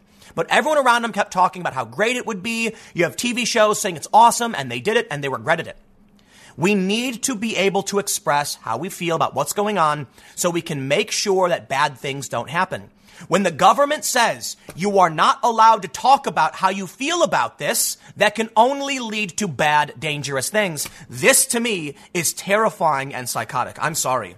Look, man, I'm totally in support of this 15 year old. I think they're, they're, they're beyond puberty. They're starting to have a real understanding of how they want to feel. The mother's on board, the doctor's on board. I can respect all of that. I can. And the dad's going to have to, to, to, reconcile you know, I know a lot of people are going to get mad that I'm saying this, but I think a, this is, we're not talking about a seven year old. We're talking about a 15 year old. Okay. It is a bit different. And there, there are issues with a lot of these doctors. I totally understand that. But, uh, I'm, I'm, I'm, I'm, I lean a bit towards, you know what, man? You got the mother, you got the 15 year old post puberty, right? You got the doctors. The dad should be allowed to talk about this. The dad should be, be allowed to express this. The dad should be allowed to use whatever name he wants and be very critical of this. And I think it's fair that a court would provide a ruling on it. But here's what I don't trust. I'm concerned this ruling is unjust because they're not going to hear reality. So maybe it's true this 15 year old is, is, eh, you know, legit and the, like, I'm not, I'm, I'm not going to intervene in a medical situation. That's the point, right? The doctor, they make the decision, the mother and the child. I get that. My concern is that this culture and these actions are being, being built around a system of suppressing information. We've seen it from cultural pressure, and we're seeing it now in Canada, literally saying you can't talk about it. They tried doing it in Texas, gagging the father. I think he's gagged right now, actually. That's insane. I do not believe that should be allowed. I believe that should be overturned. You, we, we need to hear We need to hear what they have to say. Could you imagine a future where there's going to be unnecessary medical treatments and people all regret it, but they're prohibited from talking about it? Right now, we have the problem of cultural pressure. You talk about it in a negative way, they come for you. I made a video about the James Younger case, and you know me, milk toast fence sitter, and I sent it to my friend, right? And I was like, "How do you feel about this?" And I was told it sounds like you're a closeted bigot and you're trying to sow doubts. And I'm like, "Whoa, what the? Calm down. I'm a milk toast fence sitter, man. I'm the one who's being like, well, you know, I don't know. Nope, not good enough." They said, "How dare you even say I don't know?" And so what's going to happen is you're going to end up with kids who don't know better, who are going to be pressured into something, and they're, and it's going to be they're going to regret it for the rest of their lives. They say this. The restrictions on the father's freedom of expression were imposed with the aim of preventing harm to the son, the decision read. While of course CD is fully entitled to his opinions and beliefs, he cannot forget that AB, now a mature 15 year old, with the support of his mother and medical advisors, has chosen a course of action that includes not only hormone treatment, but a legal change of his name and gender identity. CD's lawyer, Herb Dutton, said his client has not yet decided whether he would appeal the decision. The judge's comments around deliberate harm and family violence raised concerns from legal experts. The suggestion that family violence requires intention could really limit the scope of how courts will understand. They're actually arguing to make it worse. I'm curious to see how this judgment is, is going to impact future cases where there is family violence. It's not family violence for a concerned father to think that his daughter is incorrect. I'm curious to see how this judgment is going to impact future cases. Shannon, who goes by the pronouns they, them, said it's proof the court was not taking violence against trans youth seriously enough. Dude, I hope you're ready for a psychotic and terrifying future. I'm not kidding. Look, man, I got no issue if a doctor, a court, and the mother and the child are all saying this is what we want to do. Okay, I think the father's freedom of expression should be protected, and I respect the father trying to protect and do the right thing by his child. But if you're going to come out now and be like, it was violence, it's violence for a father to be concerned about his daughter and not want mil- medical intervention and permanent changes for his minor daughter? You're nuts. This is crazy, man. Sometimes you need to make a strong declarations of unacceptable behavior. That's right. If your child comes to you and says, I would like X done to me, you better say, yeah, whatever you want. Otherwise, it's violence. And not making a declaration in many cases for marginalized people affirms the status quo, then it's okay to behave this way. I'm concerned that's the statement the Court of Appeal is taking here. Well, you know what, man? I'll probably get banned from YouTube. I'm waiting for it because this is the way the game is played. You're not allowed to be critical. You're not allowed to call these things out. You know, these activists go on massive flagging campaigns shut this down. I'm sorry. Violence is when you directly cause harm physically to an object or person. It's a definition, okay? You got a problem with the definition? We'll take it up with Merriam Webster or the Oxford Dictionary. But this is not violence. These people are insane. But you know what? Fine, so be it. I'll tell you what's going to happen. People are moving to the right. Like I, like I did on my main channel the other day, the Gallup poll shows that people are stop are, are, are less likely to identify as liberal now. And it's because of this. So if the progressives want to embrace the limiting of, of expression and the expansion of the word violence to literally be a dad saying, I'm concerned about my daughter, all right, great. You own that. You own that. You know what, man? And if you want to stick around and be a part of that, you go do your thing. But I'll tell you what, regular sane people are going to wake up to this, and they are. And that's why the poll shows over 2019, they're shifting back in the other direction. You reap what you sow.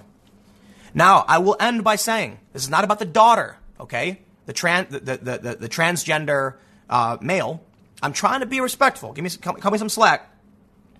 If, if, if, if this individual has made a choice for their life and they're 15, I think that they're, they're, they're, you know, they're 15. This is not prepubescent, okay? And if the mother is involved and the doctors are involved, then while I can recognize desistance would, would make me probably fall in a similar position to the dad, saying, I don't think it's a good idea. I think you should wait.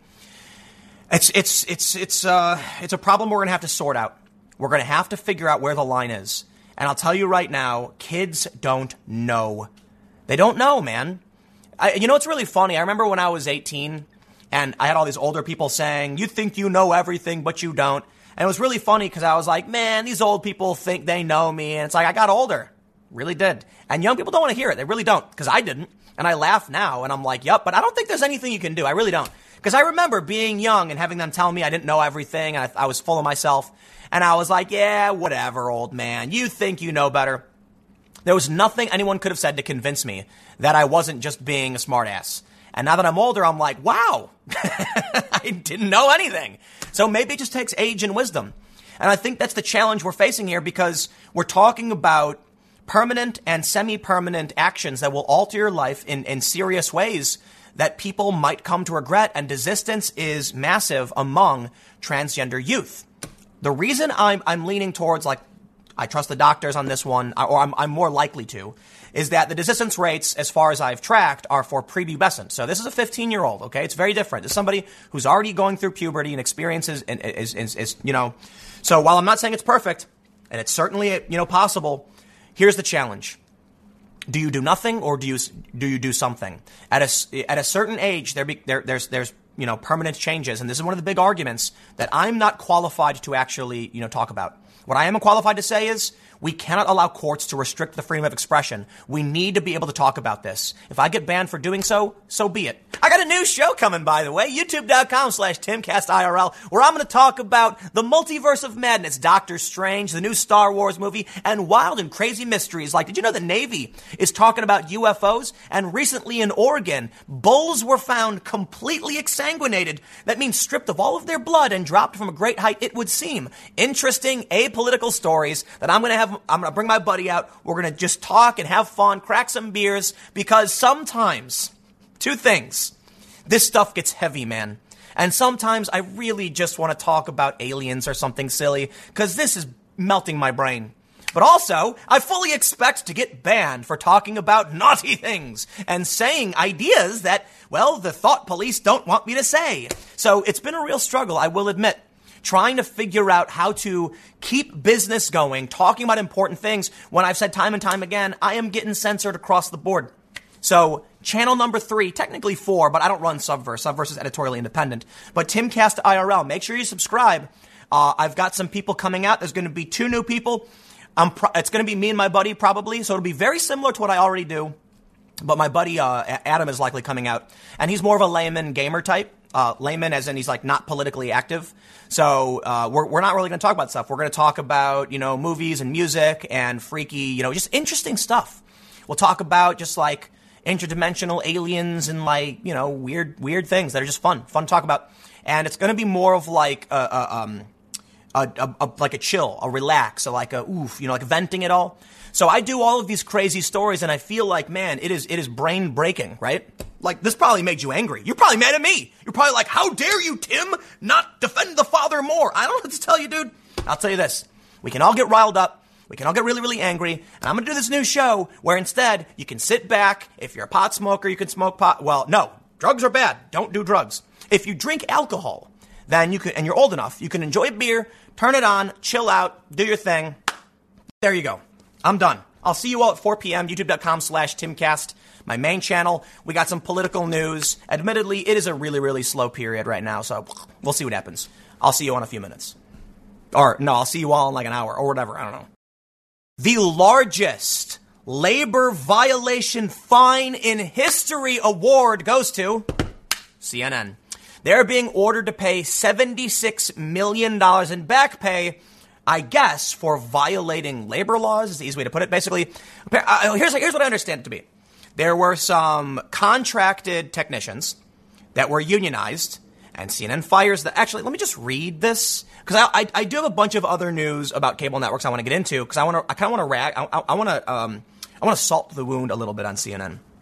So this is from the National Labor Relations Board own website saying CNN to pay $76 million in back pay the settlement is the largest monetary remedy in the history of the NLRB. Full disclosure, I have gone through two different remedies through the NLRB. Thank you, NLRB. As part of the settlement signed today, CNN has agreed to pay $76 million in back pay, the largest monetary remedy in the history of the National Labor Relations Board.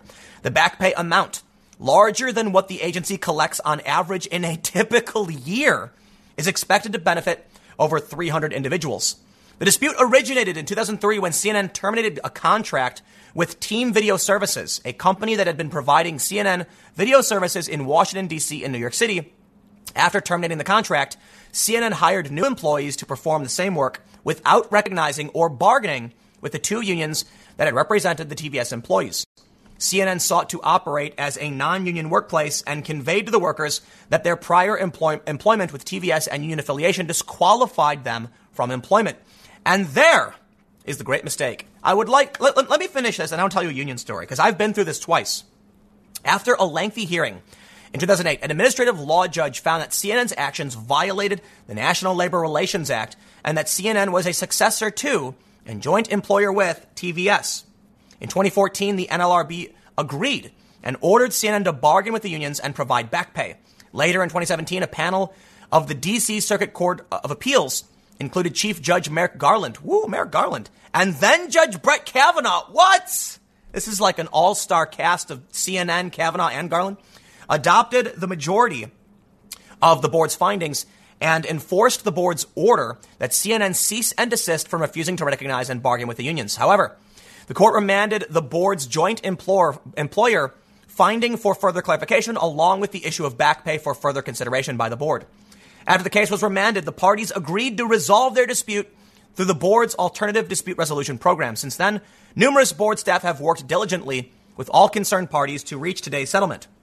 General Counsel Peter B. Robb noted the settlement demonstrates the board's continued commitment to enforcing the law and ensuring employees who were treated unfairly obtain the monetary relief ordered by the board. The parties are the National Labor Board of Relations, CNN, Local 11, Local 31, of the National Association of Broadcast Employees, and uh, Technicians, Communications Workers of America. Let me tell you some stories. I, I might, I might dive into some other issue, uh, cable, cable TV news news, but I think it's about time we talk about unions. See, I had worked for two different companies that had done some shady dealings. And it was the National Labor Relations Board that actually protected me in both of these circumstances. And they both involved campaign fundraising. Now, let me talk about what's going on here, because a lot of you might be saying, why can't CNN fire somebody? And believe it or not, you can't if it's because of union efforts. So I'm, I'm gonna, I'm, I, in order to avoid, I think, a gag order that might still exist, I have to avoid saying certain proper nouns. But I was once working for a company that was shorting my paychecks. And see, many of you may not know this, but I am in fact mixed race. And a part of that mix is Korean. Somehow, I am good at math. I'm joking, by the way, but I am. And so when I received my paychecks and they were shorted, I easily noticed. I looked at it and I'm like, that makes no sense. So I went in, talked to my boss, and said, yo, there's like 50 bucks missing. And my, my checks were only a couple hundred dollars. You gotta understand. This is a big deal when you're like, how old was I? Like 20, 21? And so they went, oh, um, that was our mistake. We'll fix it. We're so, so sorry. It was an error on our end. We got to punch a number in. And I said, cool, no problem. So I come back, you know, come back the next day. We'll get a new, new, new check printed. And it was still short, like 15 or 16 bucks or something. Granted, again, I was living with some buddies. I was like 20 years old. It's a big deal if you're going to cut out like two hours from my week, right? And so I asked my friends, I was like, did you, let me see your paychecks. And I looked and I said, show me your numbers because it's like fundraising commission and stuff. And sure enough, everyone had been shorted. So I started, I started complaining to the boss. They immediately apologized. Oh, it was a mistake again. They cut our checks out and now we were, now we were broken even. But when we were leaving, we saw someone we'd never seen before.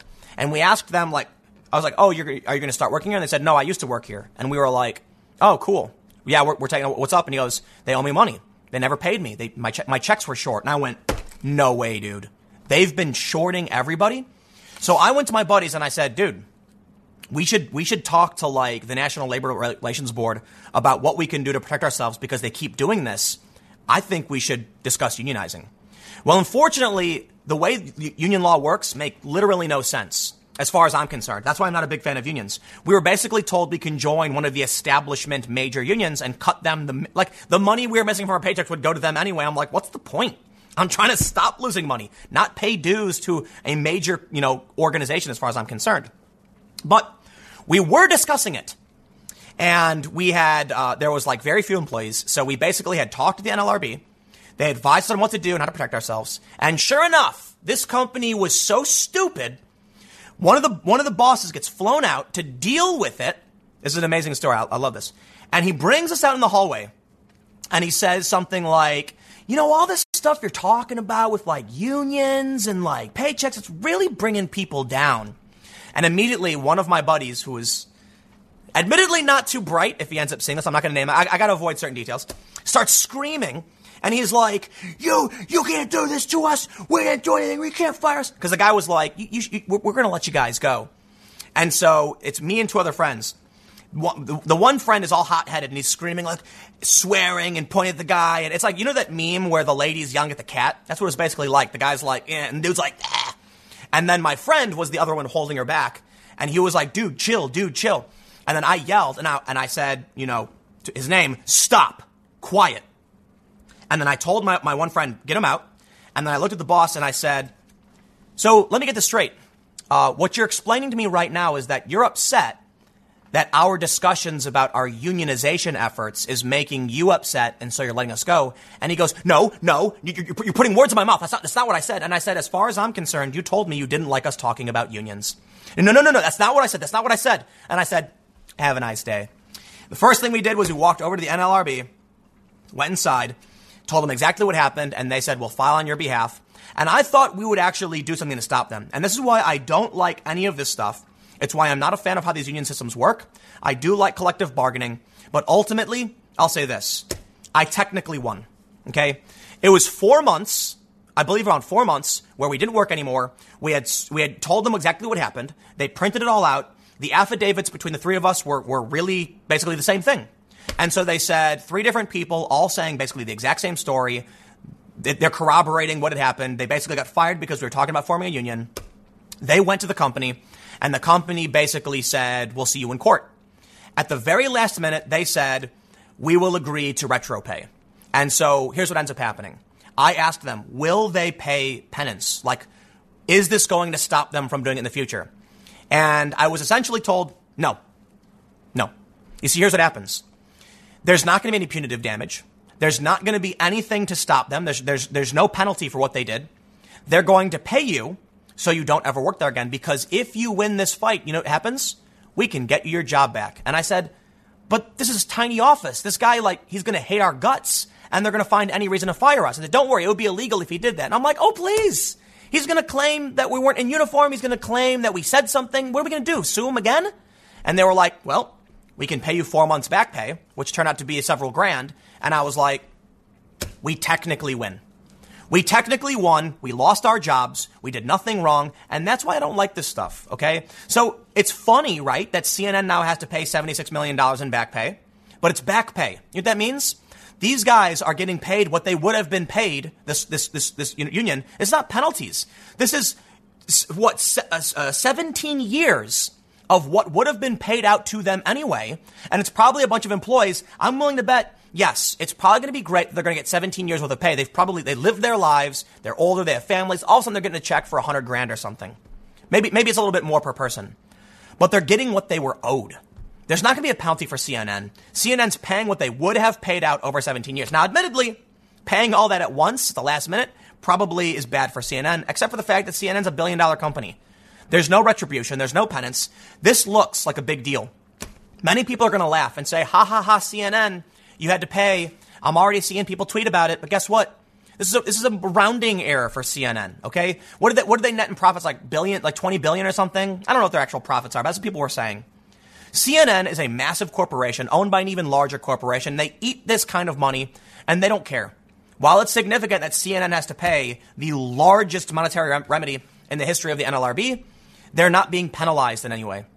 So I'm glad these guys won. You know, it's going to be, I'm sure there's a lot of people who are happy that CNN's probably getting comeuppance. I also think it's really funny that CNN is this like orange man bad network, but they're really just a big, you know, prop- propaganda machine for, you know, hating Trump. They're not really left. A lot of people want to claim that. No, what they really are is they're, they're, they're, they're corporate, crony corporate, DNC, whatever. So they're not really paying a penalty. They're paying what they would have paid anyway. They have, a, they have this thin veneer of actually caring about progressive values, but they do it to sell products. In the end, they will lie, cheat, and steal, same as any other massive conglomerate, whatever. I was there, there was some stuff I wanted to get into. I wanted to point out that like while this is happening, Fox hits its highest viewership in network history, and like ratings are through the roof. So, you know, we can sit here and gloat about CNN, but there you go. There's my story about you know these victories. Look, the, the point is, you're going to look at this story about the fine, and they, they they do paint it like a big victory.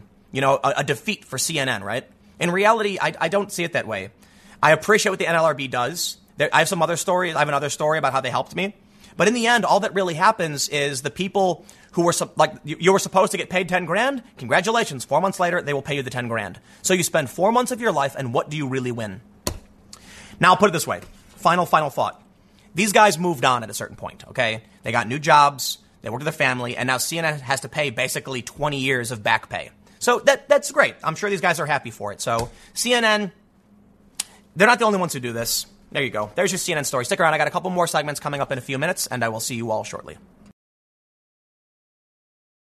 Young millennial men are losers. With your major update. There you go. That's thanks for hanging out. Um, you can follow me. No, I'm just kidding. Uh, the story actually, though, is women overtake men as the majority of U.S. workforce. Data reflect growth in service industries that employ higher numbers of women. But I do have another story because it's a bigger cultural issue that I think we should all talk about. I'm being somewhat facetious when I say men are losers, but I gotta tell you guys, I think y'all gotta start your own business. I'm sure there are a lot of you who watch who are probably unemployed. I, I mean this with, with, with, empathy and respect. You, you can figure something out. You do something, figure it out. You know, I know I've been criticized because I told people to go whittle sticks into little statues and sell them on the street, but I really do mean it, man. Go pick up rocks, sell rocks to people. Do you ever hear the story about the guy who sold a pa- who traded a paperclip for a house? I'm not kidding. He went door to door. Maybe it's an urban legend. I don't know. The point is, he had a paperclip. He went to someone's door and said, What will you give me for this paperclip? He's doing an experiment. And eventually he ended up trading up to where he eventually got a house. Right? Here's the point there is something you can do. You know, the journey of a thousand miles begins with a single footstep. Now, here's the news we have. Women are overtaking men as the majority of the workforce. And I think the reason is men aren't working. We know it. You know, you get all the feminists saying patriarchy, patriarchy. Yeah, but come on, man. Young men aren't going to school, they're not getting jobs, and then we have this story. Unemployment is prompting men to consider traditionally female jobs. So this might be a victory for feminists, I guess, or you can argue that once again the patriarchy is displacing women in the workforce because men are taking jobs like nursing now. Because unemployment, uh, I-, I don't know what their argument is, unemployment's really low, but it's partly due to the fact that Women are now working more than ever, more than men, and men are taking jobs they traditionally wouldn't take. Technically, that's good for Donald Trump because before men wouldn't be willing to work some of these jobs, now that they are willing to work it, it's going to make Trump's numbers look better. So there's a there's a victory for Trump thanks to feminists, I guess. Anyway, here this is the story I really want to focus on. Men are no longer the majority of the US workforce, and I think that's significant because, you know, it used to be that men were the overwhelming majority, basically the only ones who did work. And then you had feminism and women started working. And now you have more women than men working. So feminists, we're done, right? You won. Is it over? Can we? No, this is a, this is bad news for men. And I think it's important that, you know, a lot of these feminists don't recognize this. They should. Because feminism is supposed to be about equality in the genders, right? but it's, it's, it, it doesn't focus on these kind of things. That if you have either gender failing, male or female, then you're going to see serious problems in your society. And right now, men aren't going to school. I don't think it's a bad thing because school is stupid. The real problem is they're not working. Let's read the story from the Wall Street Journal. They say, Women held more U.S. jobs than men in December for the first time in nearly a decade, a development that likely reflects, reflects the future of the American workforce. The share of women on payrolls, excluding farm workers, and the self employed exceeded the share of men in December for the first time since mid 2010. Labor Department data released Friday showed women held 50.04% of jobs last month, surpassing men on payrolls by 109,000. Quote The report strongly suggests that the labor market dynamics are tilting in the direction of women. John Brusuelas, chief economist, uh, economist at RSM US, said in a note to clients. We all often look for tangible evidence of change. It is now here in the data and can be used as a benchmark to measure equality and inequality in the labor force of the economy. Feminists, women, you're not doing enough to protect the marginalized community of young men who are not employed. Men are not in school, men are not working, therefore, they are the marginalized group. Not only that, women are what? 51% of the population? I think it's safe to say that men are now an oppressed group. I'm joking, calm down, I'm being facetious. Uh, all the feminists just started shrieking a collective shriek. The gap between men and women on payrolls had been narrowing over recent years, reflecting growth in service industries that employ higher numbers of women, such as healthcare. The sectors that are growing, like education and healthcare, are predominantly women's employment, said Ariane Hegewisch, a program director of employment and earnings at the Institute for Women's Policy Research. Looking at the 21st century, it is really amazing how profound some of the segregation in the labor market, uh, profound It, it really is amazing how profound some of the segregation is in the labor market. Okay. In December, the education and health services sector added 36,000 jobs compared with the prior month. Both of those industries are predominantly female, but that's why I brought up the other story that men are taking those jobs. Meanwhile, the mining and manufacturing industries dominated by men lost a combined 21,000 jobs. The last time women outnumbered men on non, non-farm payrolls was during a stretch between 09 and 2010. But different circumstances drove the trend at the time because the construction and manufacturing sectors were disproportionately shedding jobs, according to Dean Baker, senior economist at the Center for Economic Research, uh, Economic and Policy Research. You had two large sectors of the economy that were very badly hit by the recession, whereas right now, we would think of it as being a pretty normal economy. In fact, it is a really, really good economy. So this is really, really bad news for men. Sorry, sorry, men, it's bad news. If the economy is doing better than ever, and women are now outpacing men, we, we, we, really need to make sure we maintain that parity. If we want true gender equality, men and, we, men and women should be working in equal numbers. And we need to make sure, you know, we need to, we need to track that. Admittedly, though, I don't really know what you do. If I think we have a cultural problem, I don't know if a law or anything is actually going to change this. The issue is, guys, you need to go get jobs, I guess. I mean, unemployment's down. There's jobs. Go work at Taco Bell. They're paying six figures, I hear. A gap in the labor force participation rate of the, uh, or the share of Americans who are working or looking for work persists between men and women. The labor force participation rate in December was 57.7 for women, age 16 and up, compared with 69.2 for men, age 16 and up. So, wow. Okay, so there's a lot of guys who, wait, wait, wait, wait, wait, hold on. That means there are more men working so is what? How does this make sense? Is that the story? Okay, that's the story. I guess I don't understand that, makes sense. If they're saying labor force participation for men is nearly seventy percent, but for women it's fifty-seven, doesn't it stand to reason the numbers should be inverted? I don't know. Whatever. But now that we've talked about that, we now have a crisis of masculinity.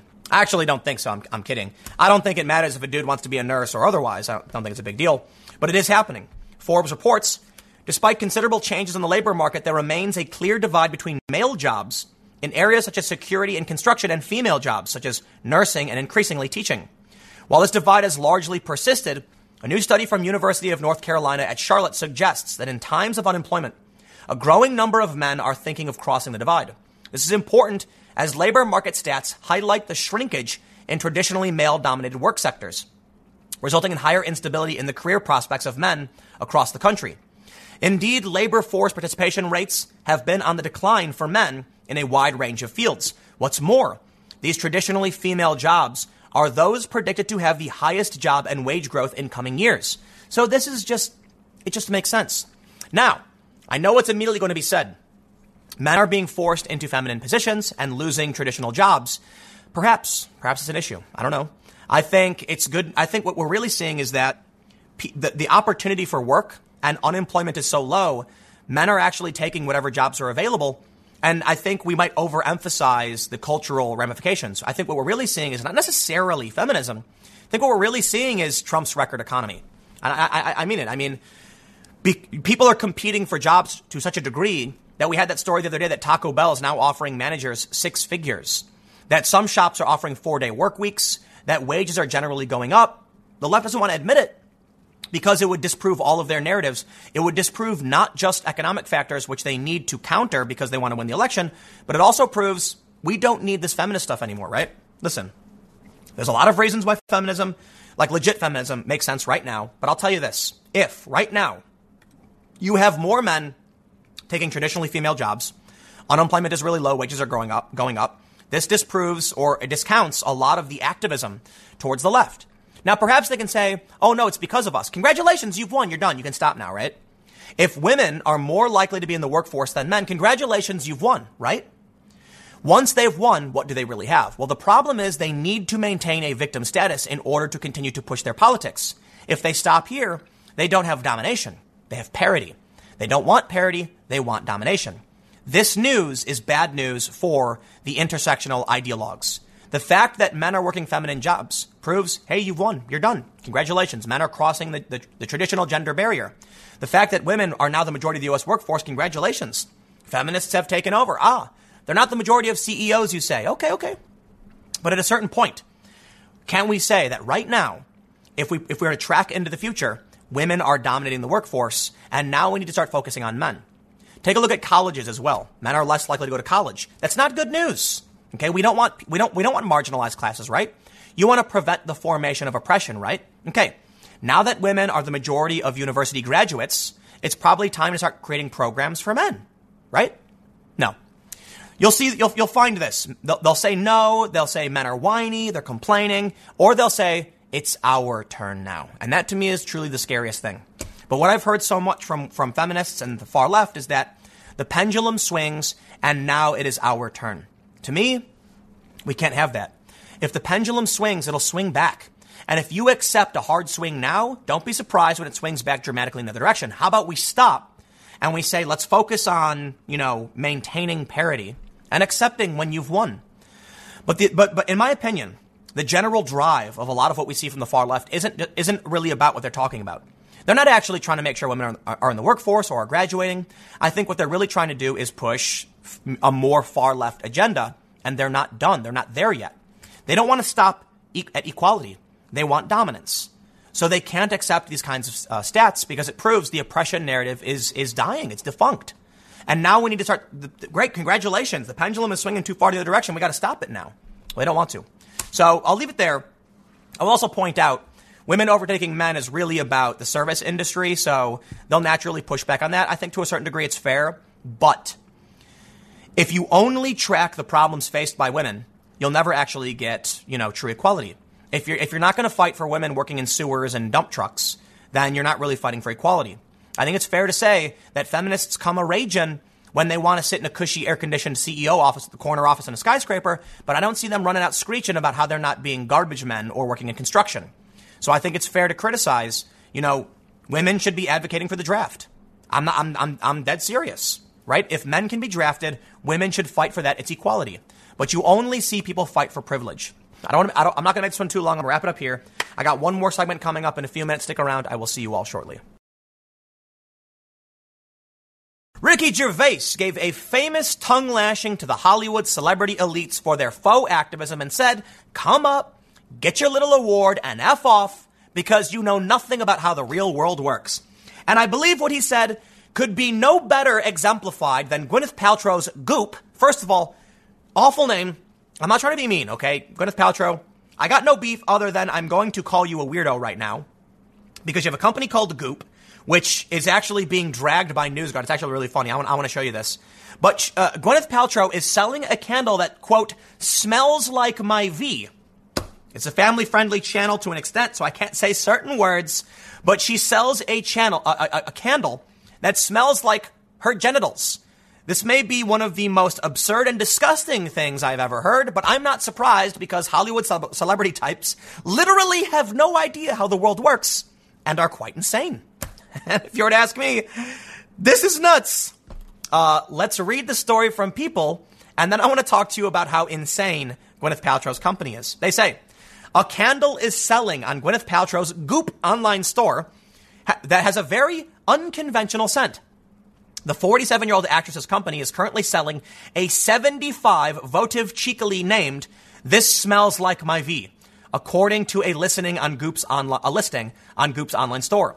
Per the product description, the item, made by artisanal fragrance brand Heretic, started as a joke between perfumer Douglas Little and Paltrow when they were collaborating on a fragrance, fragrance t- together. They were testing scents and then politician star blurted out, uh, that smells like a V, the website said. So it is a joke. Okay, I get it. I don't think they like actually sampled bodily fluids.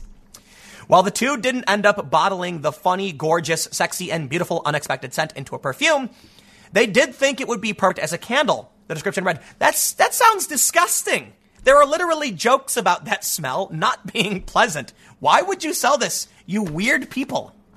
According to Goop, the brand did a test run for the candle during the Goop Health Summit, and it sold out within hours. Yes, I wonder what, what kind of person would buy that. There are certain websites you might find where this might sell better than others. I'm basically uh, uh, like saying people are buying this for, per, for, for specific personal reasons. Males buying it for personal reasons to, you know, take with them into the bathroom to like feel good, if you know what I'm saying. The candle scent is described to contain a blend of geranium, citrusy bergamot, and cedar absolutes juxtaposed with a damask rose, and ambrette seed. Really. However, this is not the first. Uh, this is not the first Paltrow has been open about her private parts.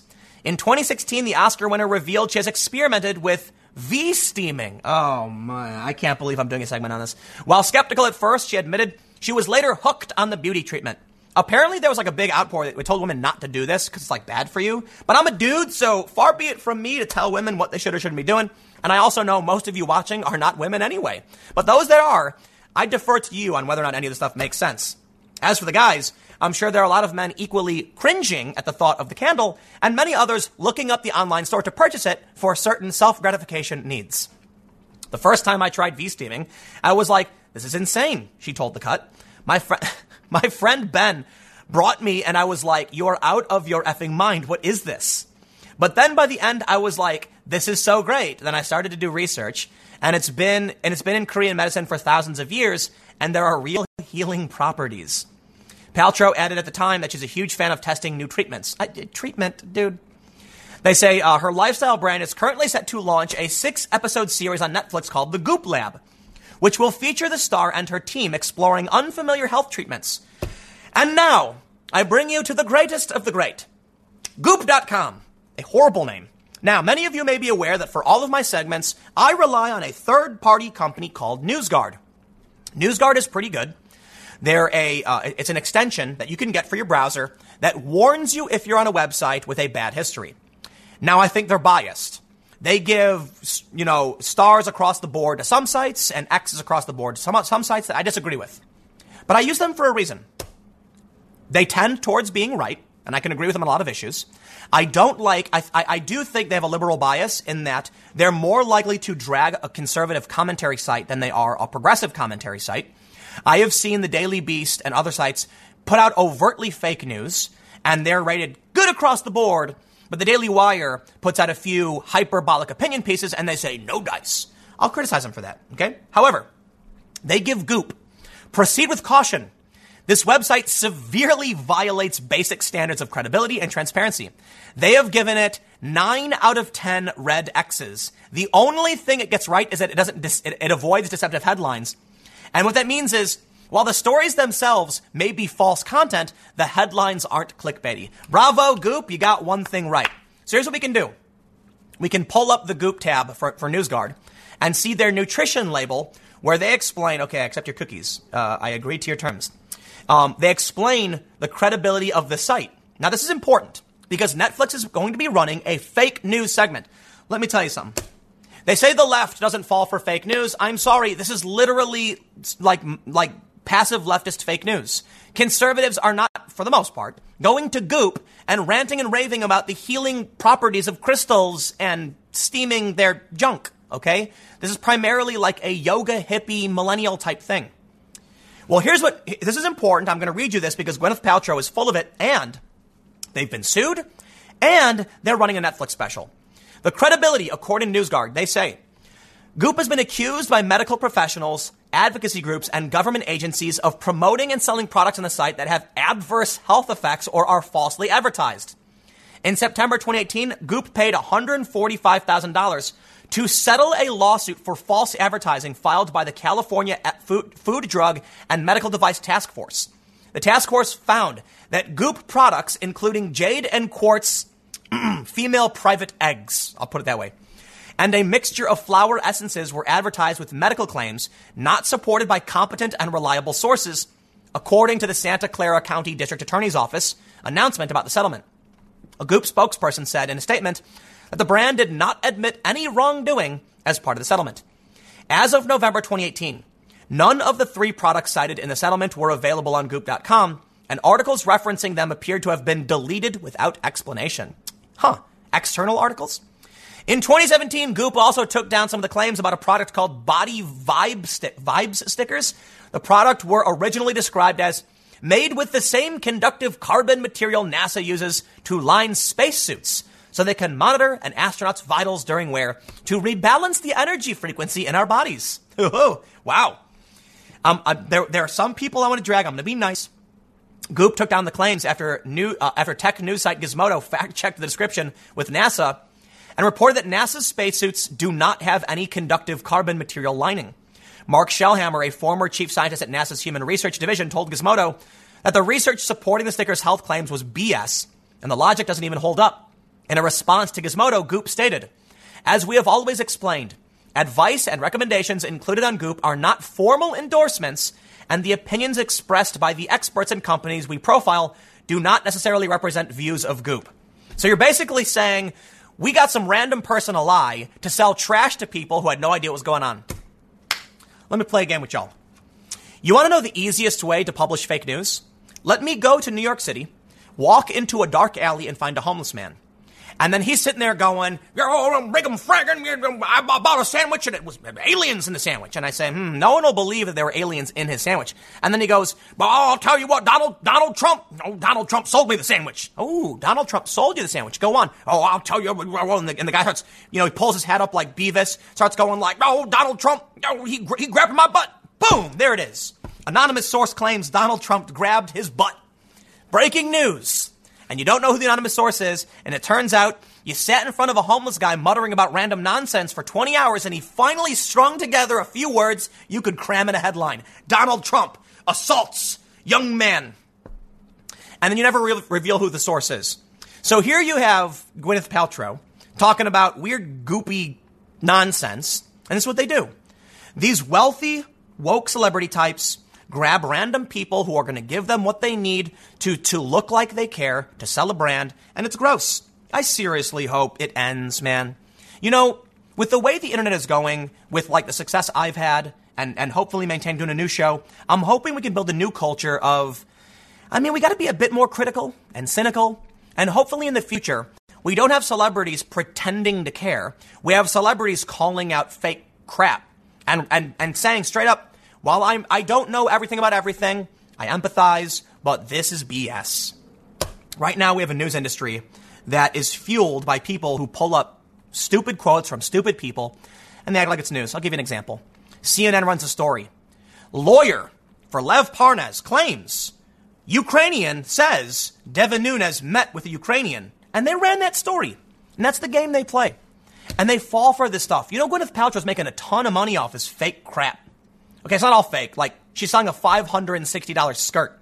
So hopefully it's rich people selling their own garbage back to them, I guess. To quote Fight Club, selling the fat asses back. now you got me swearing. Sorry, everybody. I know there might be some kids listening. But he, he, he, in Fight Club, they would take the fat from liposuction and then turn it into soap and sell it to rich people. I hope that's who she's selling to, because I don't know anybody who's buying a $240 Toteme or a $200 printed crepe skirt or $153 rounded metal sunglasses, ooh, a $400 Friday overall, and a $200 solitaire one piece. A mall bag, 325 So you know what? At least she's not ripping off the poor people. I hope. I'm sure there's a lot of poor people who really do save up for this stuff, though, and it breaks my heart. Man, don't buy this crap. Thanks for hanging out. We'll see you all tomorrow at 10 a.m. at youtube.com slash timcast. A lot of changes happening. We'll see what goes on. You know, I don't know, whatever. Um, podcast every day at 630. Make sure to check out my new channel, youtube.com slash timcastirl, for a new podcast coming in the next couple of weeks. I will see you all tomorrow.